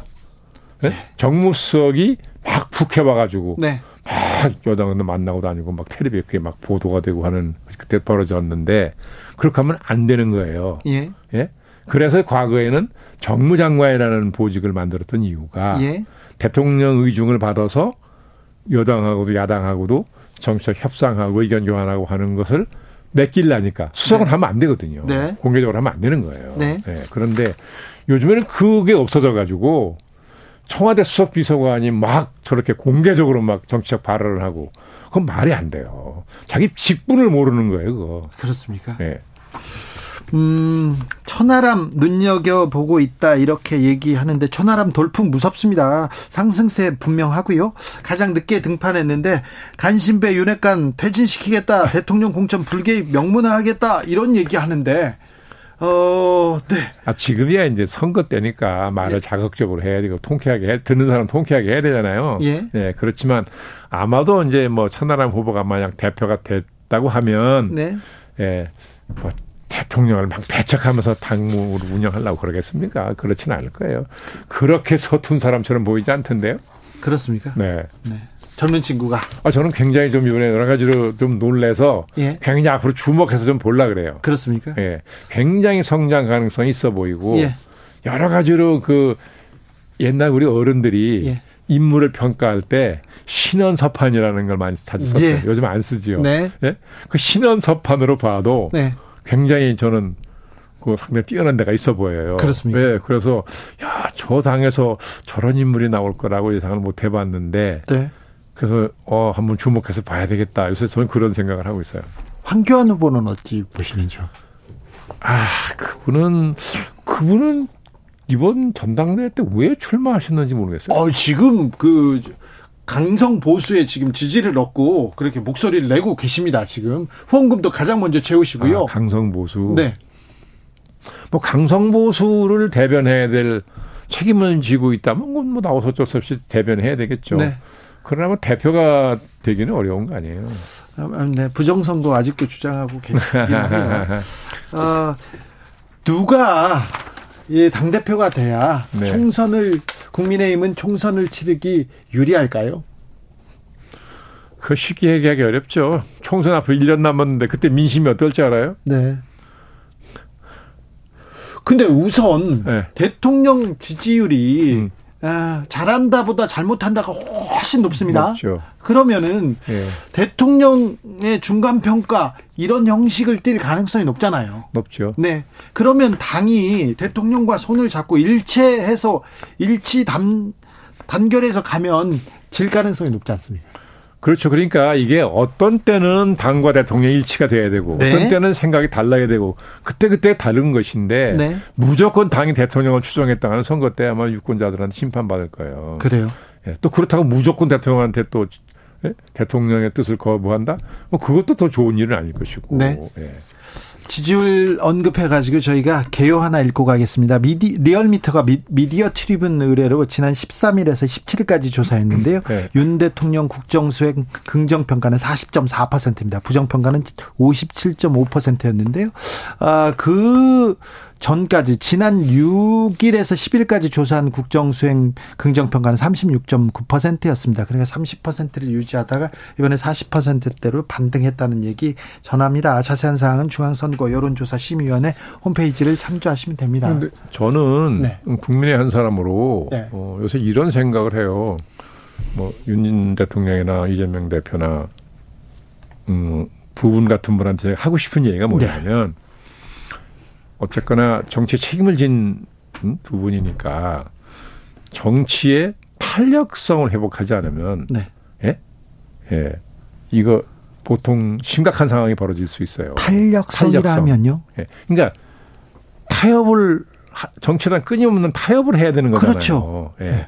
싸웠다가 해, 타협하고 싸웠다 타협하고 해 이게 탄력성이잖아요. 네네. 네. 예. 근데 이거 완전히 무너졌어요. 그러니까 극한 대결로만 간다고요. 네. 이런 무슨 일이 벌어지느냐면 사회적 약자한테 그 피해가 고스란히 가게 마련이에요. 예. 그러면 국가나 정치나 예. 극단적으로 단순화해서 말을 하면 사회적 약자를 보호하려고 있는 거예요. 예, 예. 법도 마찬가지고요. 네. 강자라 강자는 내버려도 잘 살아요. 네.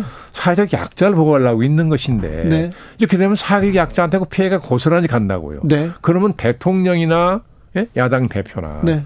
자기 큰 본분을 망각하는 게 되는 거예요. 예. 그러니까 눈앞의 정치적 이해를 초월해서 네. 정치의 탄력성을 회복하는 것에 두 분이 다 적극적으로 노력하지 않으면 네. 예, 두분 다 국민의 심판받는 날에 올지도 몰라요.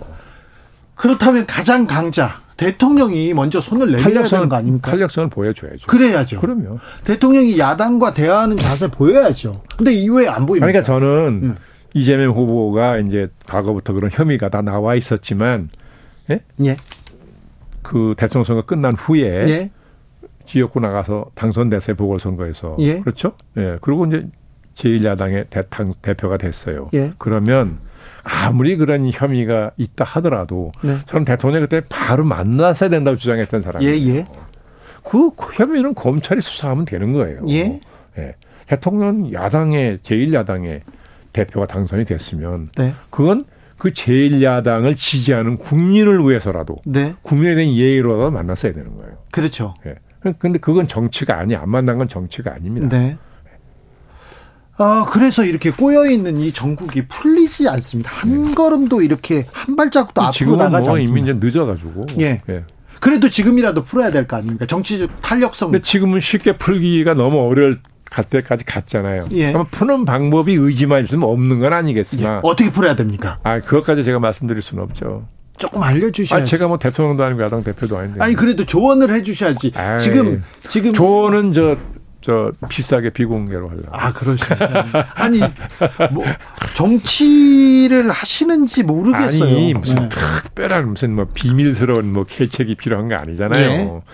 아, 지금 국제적으로나 네. 국내적으로나 예? 예. 지금 국가가 이제 굉장히 어려운 상황으로 들어가고 있어요. 빠른 속도로. 위기라고 합니다. 예. 경제 위기, 민생 위기. 여야 정부와 국민 똘똘 뭉쳐도 이걸 해결하기가 쉽지 않을, 않을 네. 거라고 그러는 거잖아요. 네. 근데 이렇게 여야가 극한 대결로 싸움을 하고 있으면 누가 국민을 보살필 건데요. 자, 네? 대통령이 지금 정부 여당이 그 음. 야당하고는 지금 얘기하지 않겠다 손을 잡지 않습니다. 그러면 여, 자 야당이라도 뭐라고 야당도 큰 권력 기관이 권력 권력을 가진 사람들이니까 야당은 어떻게 해야 됩니까? 아, 그러면 저거 제가 이재명 대표라면 네. 오케이 내가 검찰 수사 받을 테니까 네. 야당하고 대화해라. 검찰 수사 받았어요. 받았어요. 네. 대화하자 했어요. 아니, 받았는데 그거는 뭐 이거 뭐죠?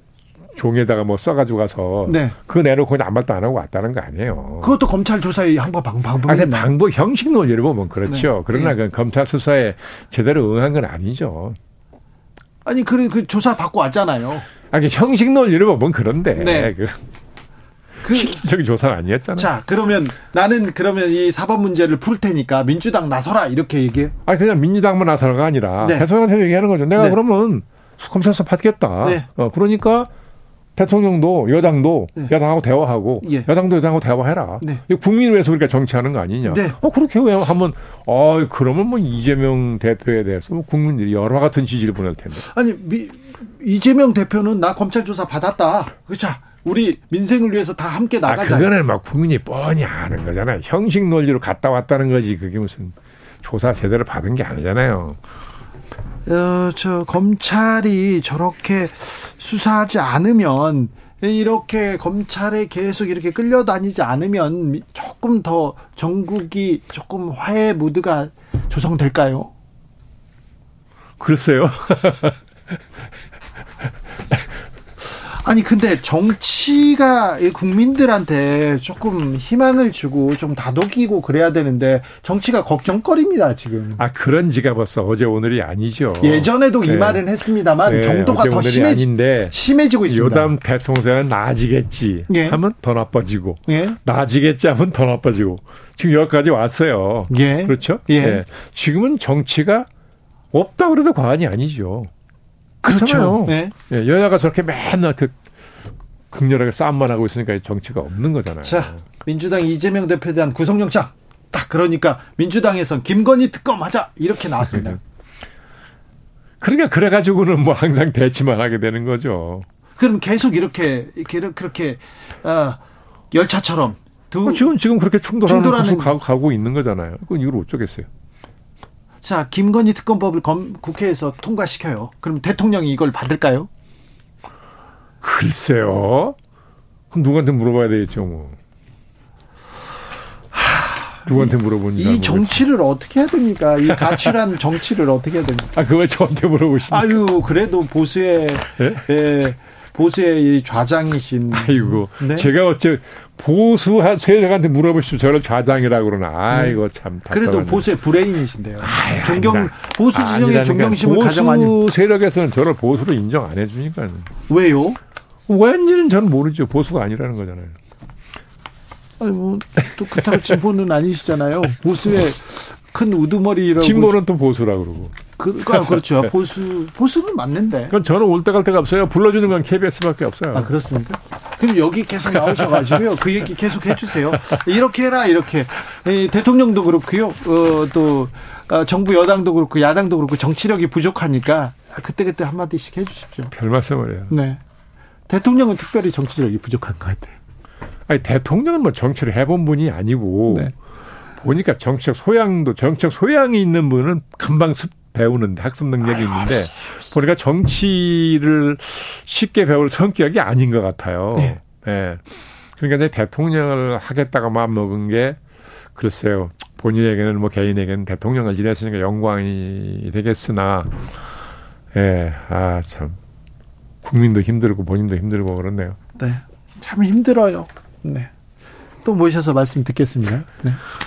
좋은 무안에서 미안합니다. 아닙니다. 윤여준이 보수에 이렇게 보수가 아니면 누가 보수란 말입니까? 보수의 아무튼 아, 생각을 가장 깊게 읽고, 읽고 계신 윤여준 전 장관님 말씀 들었습니다. 감사합니다. 수고하셨습니다. 네. 정치 피로, 사건 사고로 인한 피로, 고달픈 일상에서 오는 피로. 오늘 시사하셨습니까? 경험해 보세요. 들은 날과 안 들은 날의 차이. 여러분의 피로를 날려줄 저녁 한 끼 시사. 추진우 라이브.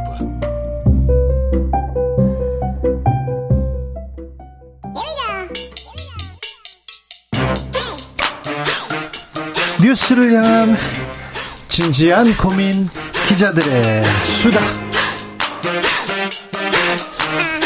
라이브 기자실을 찾은 오늘의 기자는 은지옥이요. 시사인 김은지입니다. 오늘 준비한 첫 번째 뉴스부터 가봅니다. 네, 김병준 전 위원장이 정경련의 수장이 되었습니다. 아니 이분이 음, 자치, 행정 이런 부분은 굉장히 잘하시고 오랫동안 연구하신 분인데요. 이분이 음, 윤석열 캠프 상임 선대위원장이셨죠? 네, 국민대 교수로서 그런 행정학을 연구했었던 김병준 회장이 노무현 정부에서는 청와대 정책실장 같은 그렇죠. 자리에 있었습니다. 교육부 부총리도 했죠. 네, 이제 그러다가 자기 표절 등의 이슈로 사퇴 압력받았고 며칠 못했어요. 12일 만에 사의를 표명한 그렇죠. 바가 있는데요. 예. 그 이후에는 진보에서 보수 진영으로 몸을 옮겼습니다. 네. 2018년에서 2019년 자유한국당 비상대책위원장으로 지낸 바가 있고요. 네, 박근혜 캠프에도 이렇게 가셨어요. 네, 그리고 지난 대선 때 말씀처럼 윤석열 국민의힘 후보 캠프에서 상임선대 대책 상임선거 대책위원장 맡았습니다.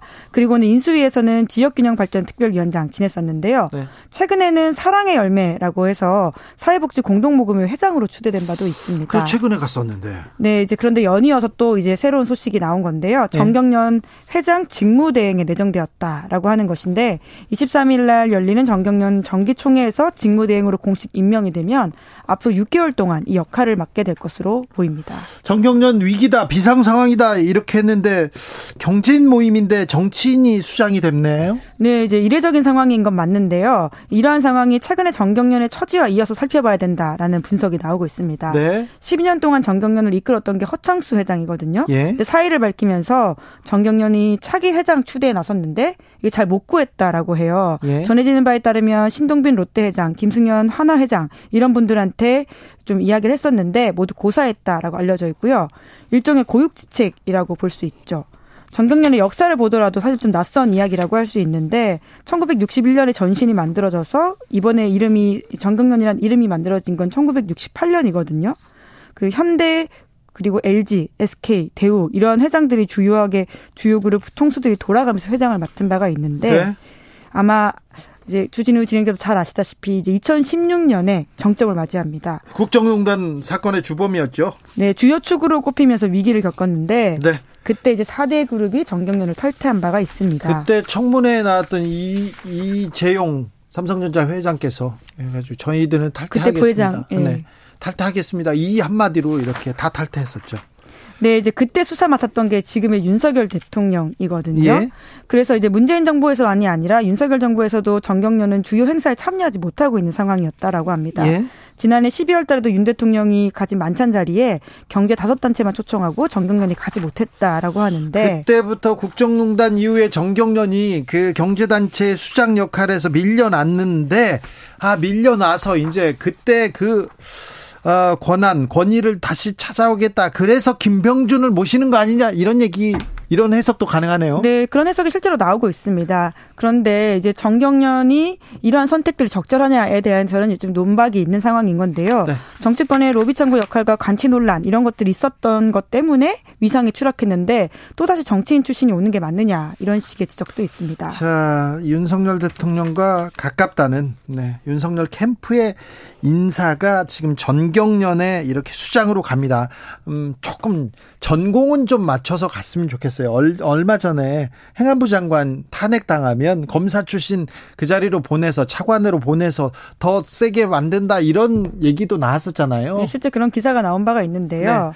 네. 어, 또 경찰에서 중요한 수사를 맡고 있는 중요 수사본부의 장을 검사 출신이 간다 이런 얘기도 있었잖아요. 네, 아마 그렇게 될 것으로 보이는데 국수본장에 이제 네. 정순신 전 검찰 출신이 이제 네. 물망이 올랐다라는 보도가 나온 바가 있죠. 좀 전공은 맞춰서 이렇게 인사를 등용하셨으면 한다는 생각이 듭니다. 아이고, 네. 다음 뉴스로 가보겠습니다. 네, 몇 살부터 노인이라고 보십니까? 요즘은 몇 살이 해야 됩니까? 확실히 노인 기준이 조금 올라가긴 했어요. 저도 지금 60대 후반까지는 형이라고 부릅니다. 네, 이제 환갑잔치 한다라고 하는 게 좀 머쓱한 상황이 되어버렸잖아요. 음. 이제 그만큼 평균 수명 길어지고 고령화가 시작되면서 몇 살부터 노인이냐라고 하는 게 단순히 개인한테 중요한 질문만이 아니라요. 그렇죠. 사회를 재조직하는 데 있어서 굉장히 중요한 질문이 되었습니다. 네. 이번 주 시사인에서 좀 짚어봤는데 제도부터 먼저 보자면 노인 연령 기준은 60, 만 65세이거든요. 지금요? 예, 1981년 제정된 노인복지법에 따라서 그렇습니다. 경로 우대 65세부터 합니까? 네, 그래서 지하철 무료도 1984년부터 65세 이상 이용할 수 있다라고 하는데요. 네. 각종 연금과 관련해서도 대부분의 정책들이 65세를 기준으로 한다고 합니다. 매우 중요한 나이입니다. 네, 그런데 이제 1984년의 한국 사회 노인과 지금의 한국 사회 노인이 좀 다르다. 65세가 다르다. 이 점 때문에 지금 논란이 되고 있는 것인데요. 그때만 하더라도 1984년 65세 이상 인구는 전체의 4.1%였는데요. 네. 2022년에는 이 비율이 17.5%까지 늘어났습니다. 와, 너무 많이 늘었네요. 네, 그리고 2025년이 되면 20% 넘는 초고령 사회 될 것이다. 이런 예상이 되기 때문에 네.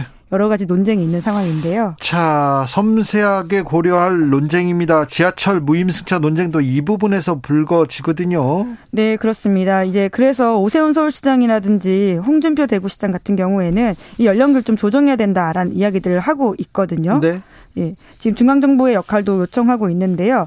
하지만 이게 급속한 고령화 추세에 좀 맞춰서 같이 고민해야 될 것들이 노인 빈곤율이기 때문에 말씀처럼 섬세하게 쉽지 않은 주제라고 할 수 있습니다. 노인 빈곤율 우리가 아주 높다 이런 보고서도 나왔어요. 네, OECD 평균이 13.5%인데요. 한국은 3배 가까이 높습니다. 38.9%거든요. 아, 노인 빈곤율이요? 그러니까 네. 10명 중에 4명은 아주 빈곤하게 노인을 보낸다. 네, 노인 인구가 이제 65세 이상이라고 했을 경우에는요, 중위소득 50% 이하의 사람을 뜻하는 비율이라고 합니다. 아까는 다섯 명 중에 한 명은 혼자 혼자 보낸다. 독거 노인이 20%를 아, 넘어섰다 이런 얘기도 했는데 아, 그렇군요. 네, 이제 그러다 보니까 이 주제들이 굉장히 폭발력이 있고 어, 조심스럽게 다뤄야 되는 지점이 있는데요. 하지만 나이가 상향이 되는 지점들이 분명히 고민해야 될 것들이 있어서 쉽지 않은 주제라고 할 수 있습니다. 연금 그런 것도 또 생각해 봐야 그렇죠. 되고요. 예.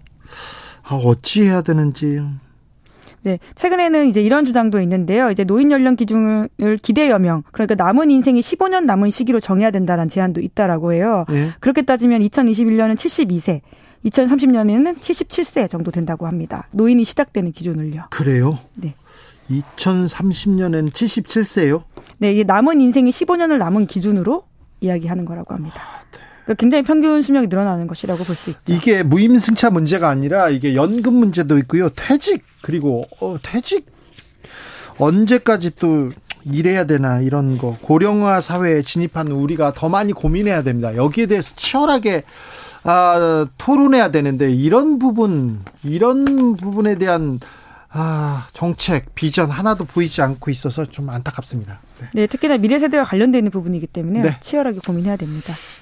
아, 마지막으로 만나볼 뉴스는요. 네, 일본 공대가 여성 할당제를 도입한다라고 합니다. 일본 공대에서 여성 할당제요? 어떤 내용입니까? 네, 입학생 정원의 일부를 여성 할당제로 도입한다라고 하는 것인데 네. 도쿄 공업대학 같은 경우에는 오는 2024년 입학 정원 1000명이 좀 넘는데요. 이 중에 여성만 선발할 수 있는 전형을 58명으로 뽑는다라고 합니다. 예? 물론 여성을 일반 전형에서도 지원할 수 있다라고 하는데 2025년에는 더 이걸 늘린다라고 해서요. 입학 정원의 15% 10% 달하는 수치를 할당한다라고 하는 것입니다. 음, 여기만 그런 게 아니라요. 네. 나고야대, 도야마대, 시마네대 이런 곳은 올해 4월 달 이미 이제 이런 걸 도입한다라고 하거든요. 공 공대 뭐 여성이 별로 없다. 일본도 그런가 보죠?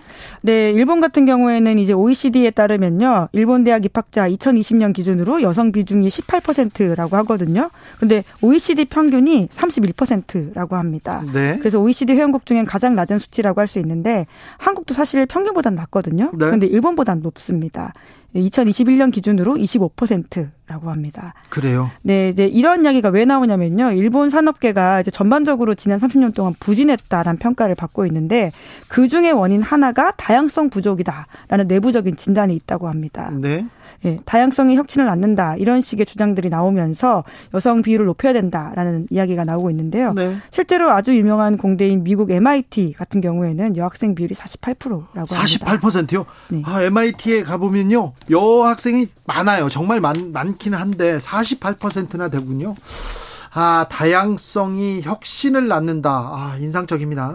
네, 이제 사실 이제 공대만의 이야기는 아니라고 할 수 있는데 일본 정책 투자은행에 따르면 여성 팀원이 있는 팀이 개발한 특허 자산 경제 가치가 남성만으로 이루어진 팀보다 약 50% 높다 이런 결과가 있다라고 해요. 아 그래요? 네, 그래서 일본 내부에서 지금 이런 논의가 있다라고 하는 게 참 흥미로운 점이라서 오늘 뉴스를 좀 가지고 왔는데요. 네. 문부과학성 같은 경우에는 이공계 여성 할당제를 실시하는 대학에 보조금 등을 주는 지원책을 추진할 필요가 있다라는 이야기까지 하고 있는 상황입니다. 자, 일본에서 우리가 배워야 됩니다. 일본의 실수를 우리가 어, 하지 않고 일본을 좀 따라잡을 수 있는 방법. 일본이 잘못하는 걸 좀 배워야 되는데 요거 요거 일본 공대에서 여성 할당제 도입한다는 거 이거 우리가 조금 유념해서 생각해 봐야 될 대목인 것 같습니다. 네. 시사인 김은지 기자 함께했습니다. 감사합니다. 네, 고맙습니다. 교통정보센터 다녀오겠습니다. 이연 씨.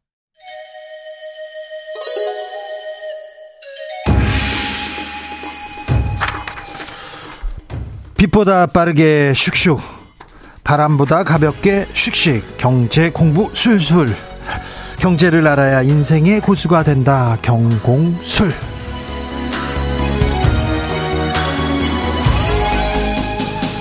오늘의 주진우 라이브 경제 선생님은 KBS 박종훈 기자입니다. 어서 오십시오. 네, 안녕하세요. 네. 잘 계시죠? 네. 네. 제가 이분한테 경제에 대해서 어려운 문제가 있으면 가끔 물어보곤 했습니다. 아주 오래 전부터. 아주 경제에 대해서는 똑소리 납니다. 자.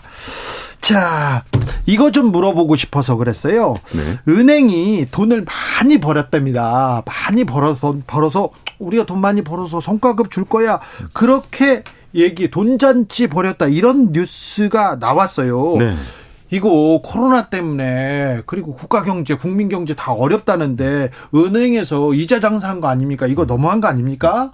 일단 겉으로 드러난 것만 보면 진짜 은행들이 뭔가 되게 나쁜 짓 한 것처럼 보이잖아요. 아니, 그렇게 뉴스가 많이 나왔어요? 네. 5대 손가급 총액이 뭐 1조가 훨씬 넘는다. 네. 이런 얘기 나오고. 예. 이렇게 국민들이 고금리 때문에 고통받는데 네, 자기네만 돈 벌었다. 네, 맞습니다. 4대 금융그룹 여기서 번 돈이 무려 16조 원으로 역대 최대다. 네. 이게 도대체 무슨 짓이야? 우리 국민들 이렇게 힘든데 말이야. 그렇죠. 지금 현재 그런 여론들이 정말 많은 거죠. 코로나 시대에 은행만 돈 버는 거 아니야? 이거 고리 대금업 한 거 아니야? 여기까지 기사가 나왔어요. 네. 자, 그런데 네.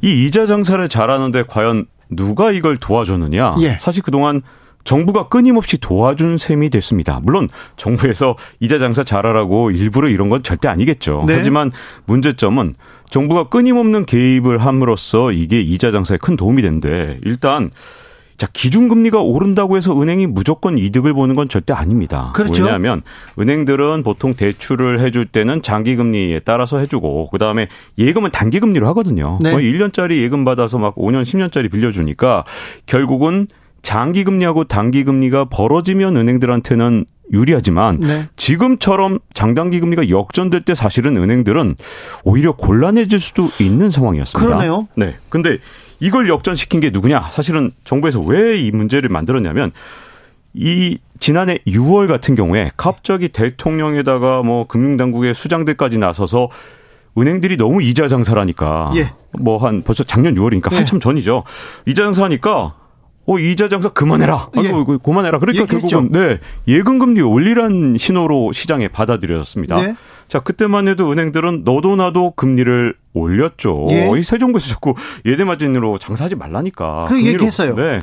금리를 올렸던 예금 금리를 올려주니까 어떤 문제가 생겼냐? 시중에서 자금이 씨가 마른 상태가 된 겁니다. 그렇죠. 왜? 사람들은 전부 다 예금을 하니까요. 예. 금리가 올라가니까.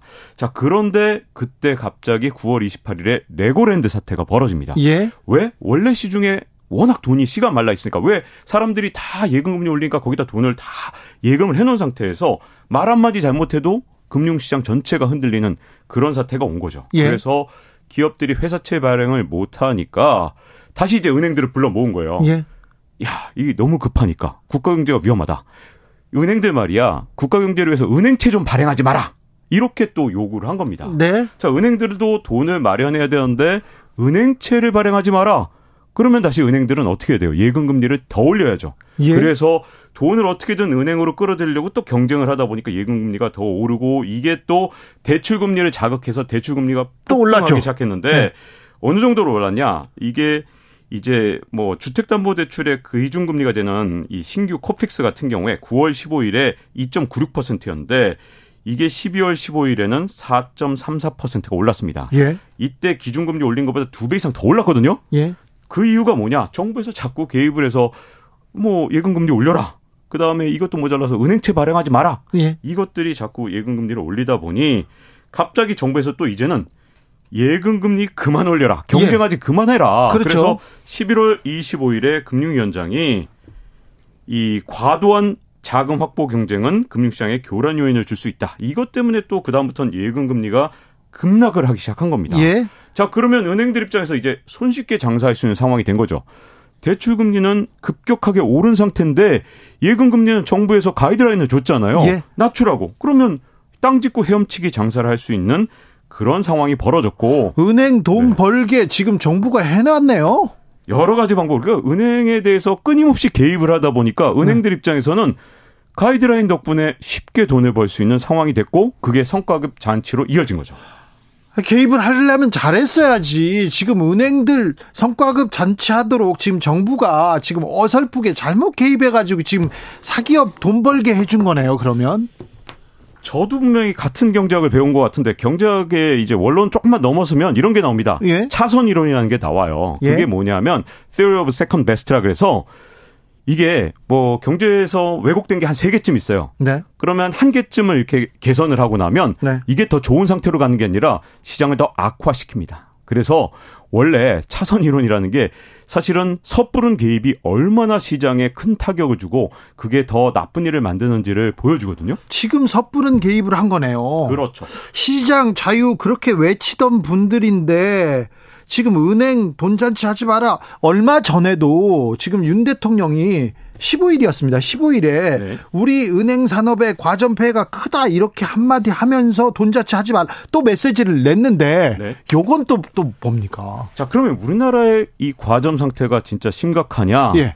이거 국제 비교가 다 됩니다. 시중은행 집중도라 그래서 이게 다 나오거든요. 그래서 그 기준으로 봤을 때 34개 OECD 회원국 중에서 우리나라는 은행 집중도가 18위에 불과합니다. 그러니까 좀 건강하네요. 네, 은행 집중도가 그렇게 심각한 상황이 아니고요. 네. 5대 시중은행 중심으로 좀 재편된 측면은 있지만 우리나라의 국책은행, 뭐 지방은행, 뭐 인터넷은행 다 경쟁을 하기 때문에 네. 그렇게까지 집중도가 엄청나게 심하다라고 하긴 좀 어렵거든요. 자, 예. 그럼에도 불구하고 그러면 왜 우리나라에서 이렇게 과점 문제가 되느냐? 예. 사실은 그게 그동안 우리나라에서 은행을 가만히 안 놔뒀어요. 끊임없이 이렇게 해라 저렇게 해라 하게 되면 원래 카르텔이라는 게 어떻게 발생하게 되냐면 기업의 개수가 적거나 많거나 하는 것보다 더 중요한 건 어떤 좀 이렇게 대장 노릇을 하는 네. 그런 기업이 있어요. 그래서 네. 기업이 아주 많아도 이 대장이 가이드라인을 딱 정하는 겁니다. 그래서 뭐 이렇게 해라 저렇게 해라 갖다가 대장 기업이 이걸 정하면 나머지 기업이 쭉 따라가면 이게 카르텔이 형성되는 거예요. 그게 과점이죠. 맞습니다. 근데 음. 여기서 중요한 게 가이드라인을 음. 만들어주는 기업이 있느냐 없느냐가 카르텔 형성에서 가장 중요한데. 그렇죠. 우리나라에서는 그동안 정부가 가이드라인을 은행한테 이래라 저래라 계속 해왔잖아요. 지금 정부가 네. 지금 지난해부터 계속 이래라 저래라 이래라 하고 있잖아요. 그렇죠. 그런 것들이 가이드라인을 만들면 예를 들어서 예금 금리를 낮춰라라는 신호를 주게 되면 다 같이 낮출 수 있는 가이드라인이 만들어졌기 때문에 네.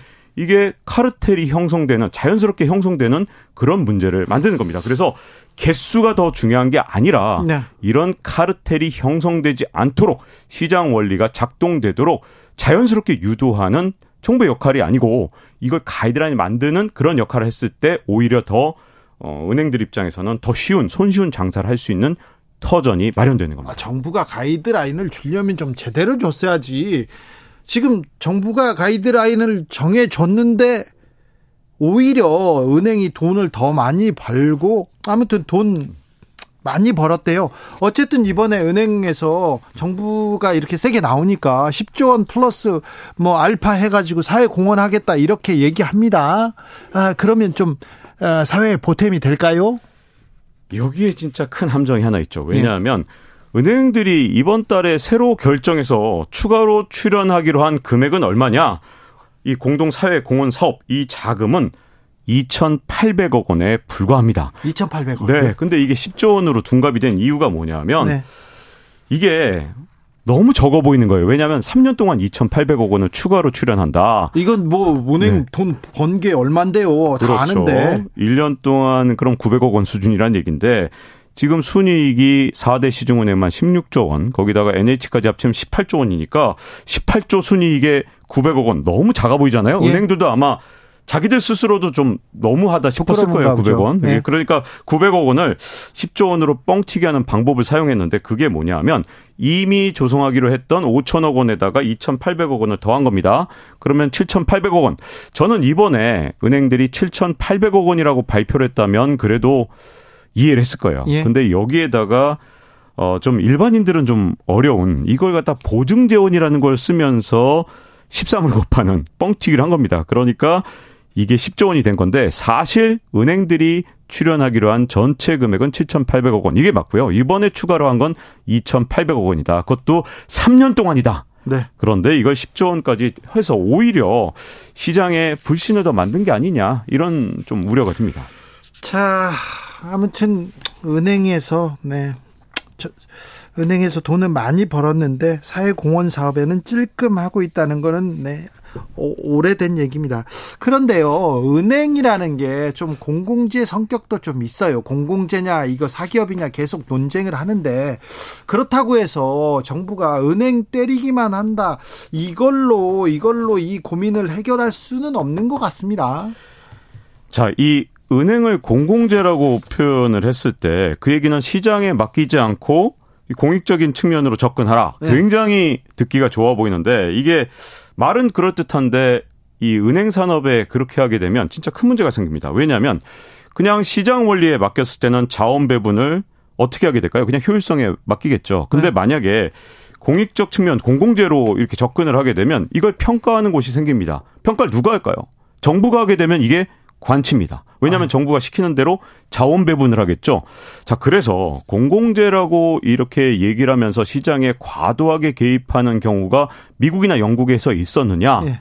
없었죠. 없었어요? 우리가 아는 한 영국에서는 거의 없었습니다. 특히 자 그런 관계에서 이게 지금 우리가 어 관치금에 의한 얘기가 나오지 않은 상태에서 과연 이 시장 원리에 맡길 수 있느냐 이게 정말 쉽지가 않거든요. 네. 자 예를 들어서 자, 지금 은행들 성과급이 엄청나게 많으니까 이 성과급 줄여라. 이렇게 나오게 된 거잖아요. 근데 여기까지 온 이유를 제가 말씀드렸다시피 시장에 너무 과도하게 개입해서 여기까지 또 이 은행들이 성과급을 주게 된 건데 성과급을 줄이게 되면 그게 성과급 줄인 만큼 누가 이익을 보죠?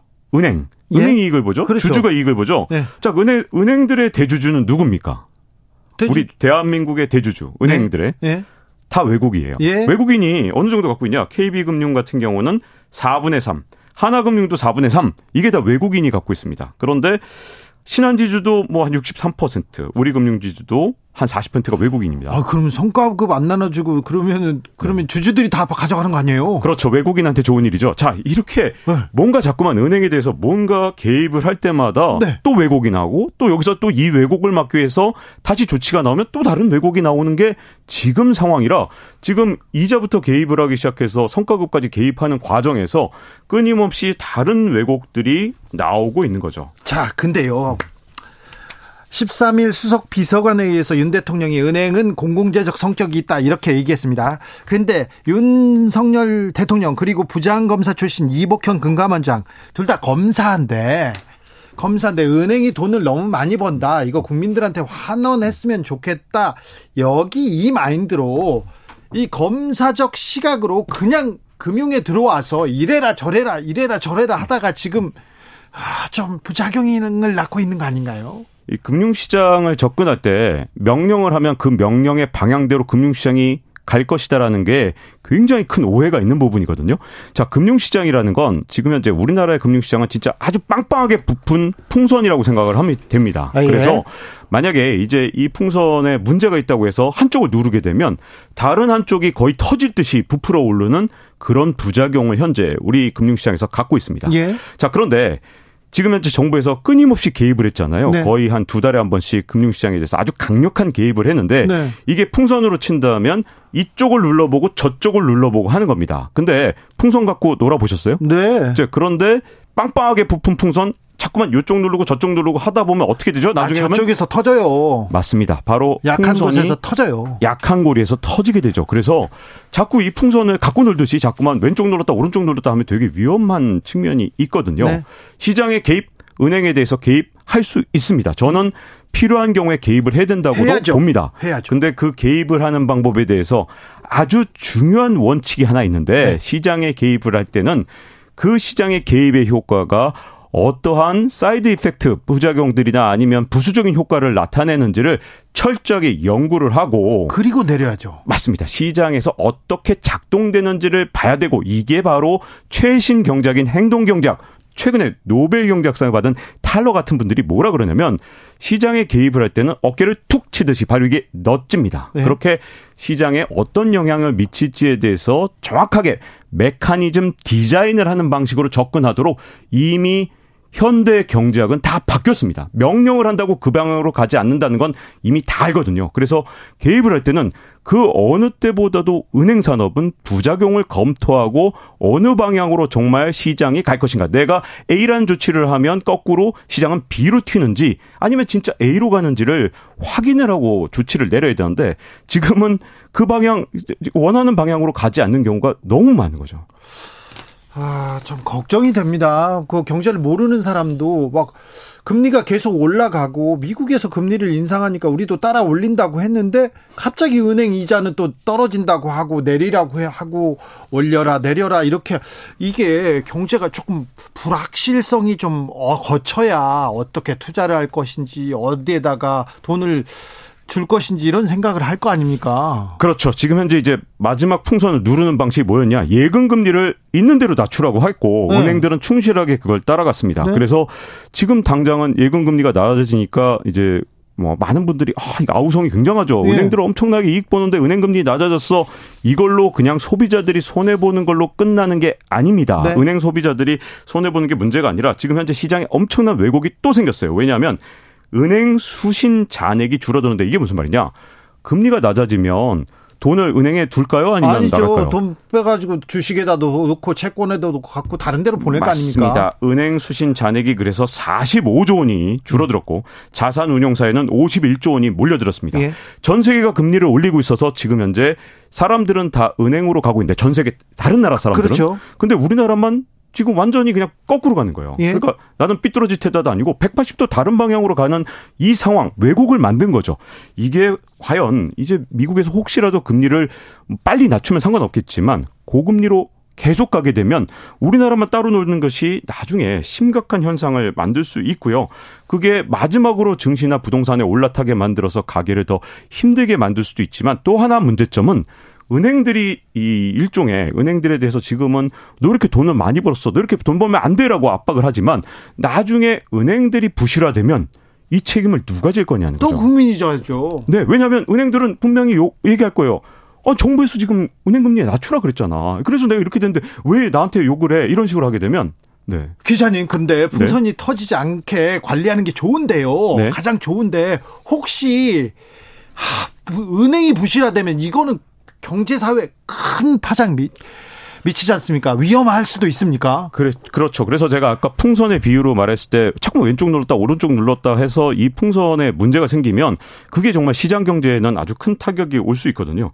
당장 우리가 이렇게 이제 시장금리만 낮아지는 상황. 이게 왜곡이 뭐냐면 아무리 한국은행에서 기준금리를 올려도 시장금리가 이렇게 왜곡돼서 낮아지면 우리나라에 예금하는 게 나을까요? 이걸 달러로 바꾼 다음에 달러 예금을 하는 게 나을까요? 아, 나가는 게 낫죠. 환율이 그러면 어떻게 될까요? 당장 1220원까지 떨어졌던 환율이 지금 오르고 있잖아요. 1300원에 육박하는데 가장 큰 원인 중에 하나가 바로 이 풍선을 누르는 방식에서 또 하나 왜곡을 만든 거죠. 그래서 조금 이제 공공재 성격이 있다는 건 저도 반쯤은 인정하지만 네. 그렇게 공공재 성격을 진짜 은행이 발휘하게 하려면 시장의 메커니즘에 대해서 정확하게 이해하고 정책을 디자인해야지 그 메커니즘 디자인 없이 그냥 어 오늘은 왼쪽으로 오른 뭐 내일은 오른쪽으로 이런 식으로 하게 되면 자칫하면 이 풍선에 터질 가능성을 조금 더 높이는 그런 위험성이 있다고 봅니다. 아유 걱정이네요. 세계 기준금리가 다 오르는데 우리만 낮추고 있는데 이게 가능할까 괜찮을까 얘기했는데 아이고 풍선이 터질까 다시 한번 또 배워야 되겠습니다. 경공술 KBS 박종훈 기자였습니다. 감사합니다. 네, 감사합니다. 주진우 라이브 여기서 인사드립니다. 저는 내일 오후 5시 5분에 돌아오겠습니다. 지금까지 주진우였습니다.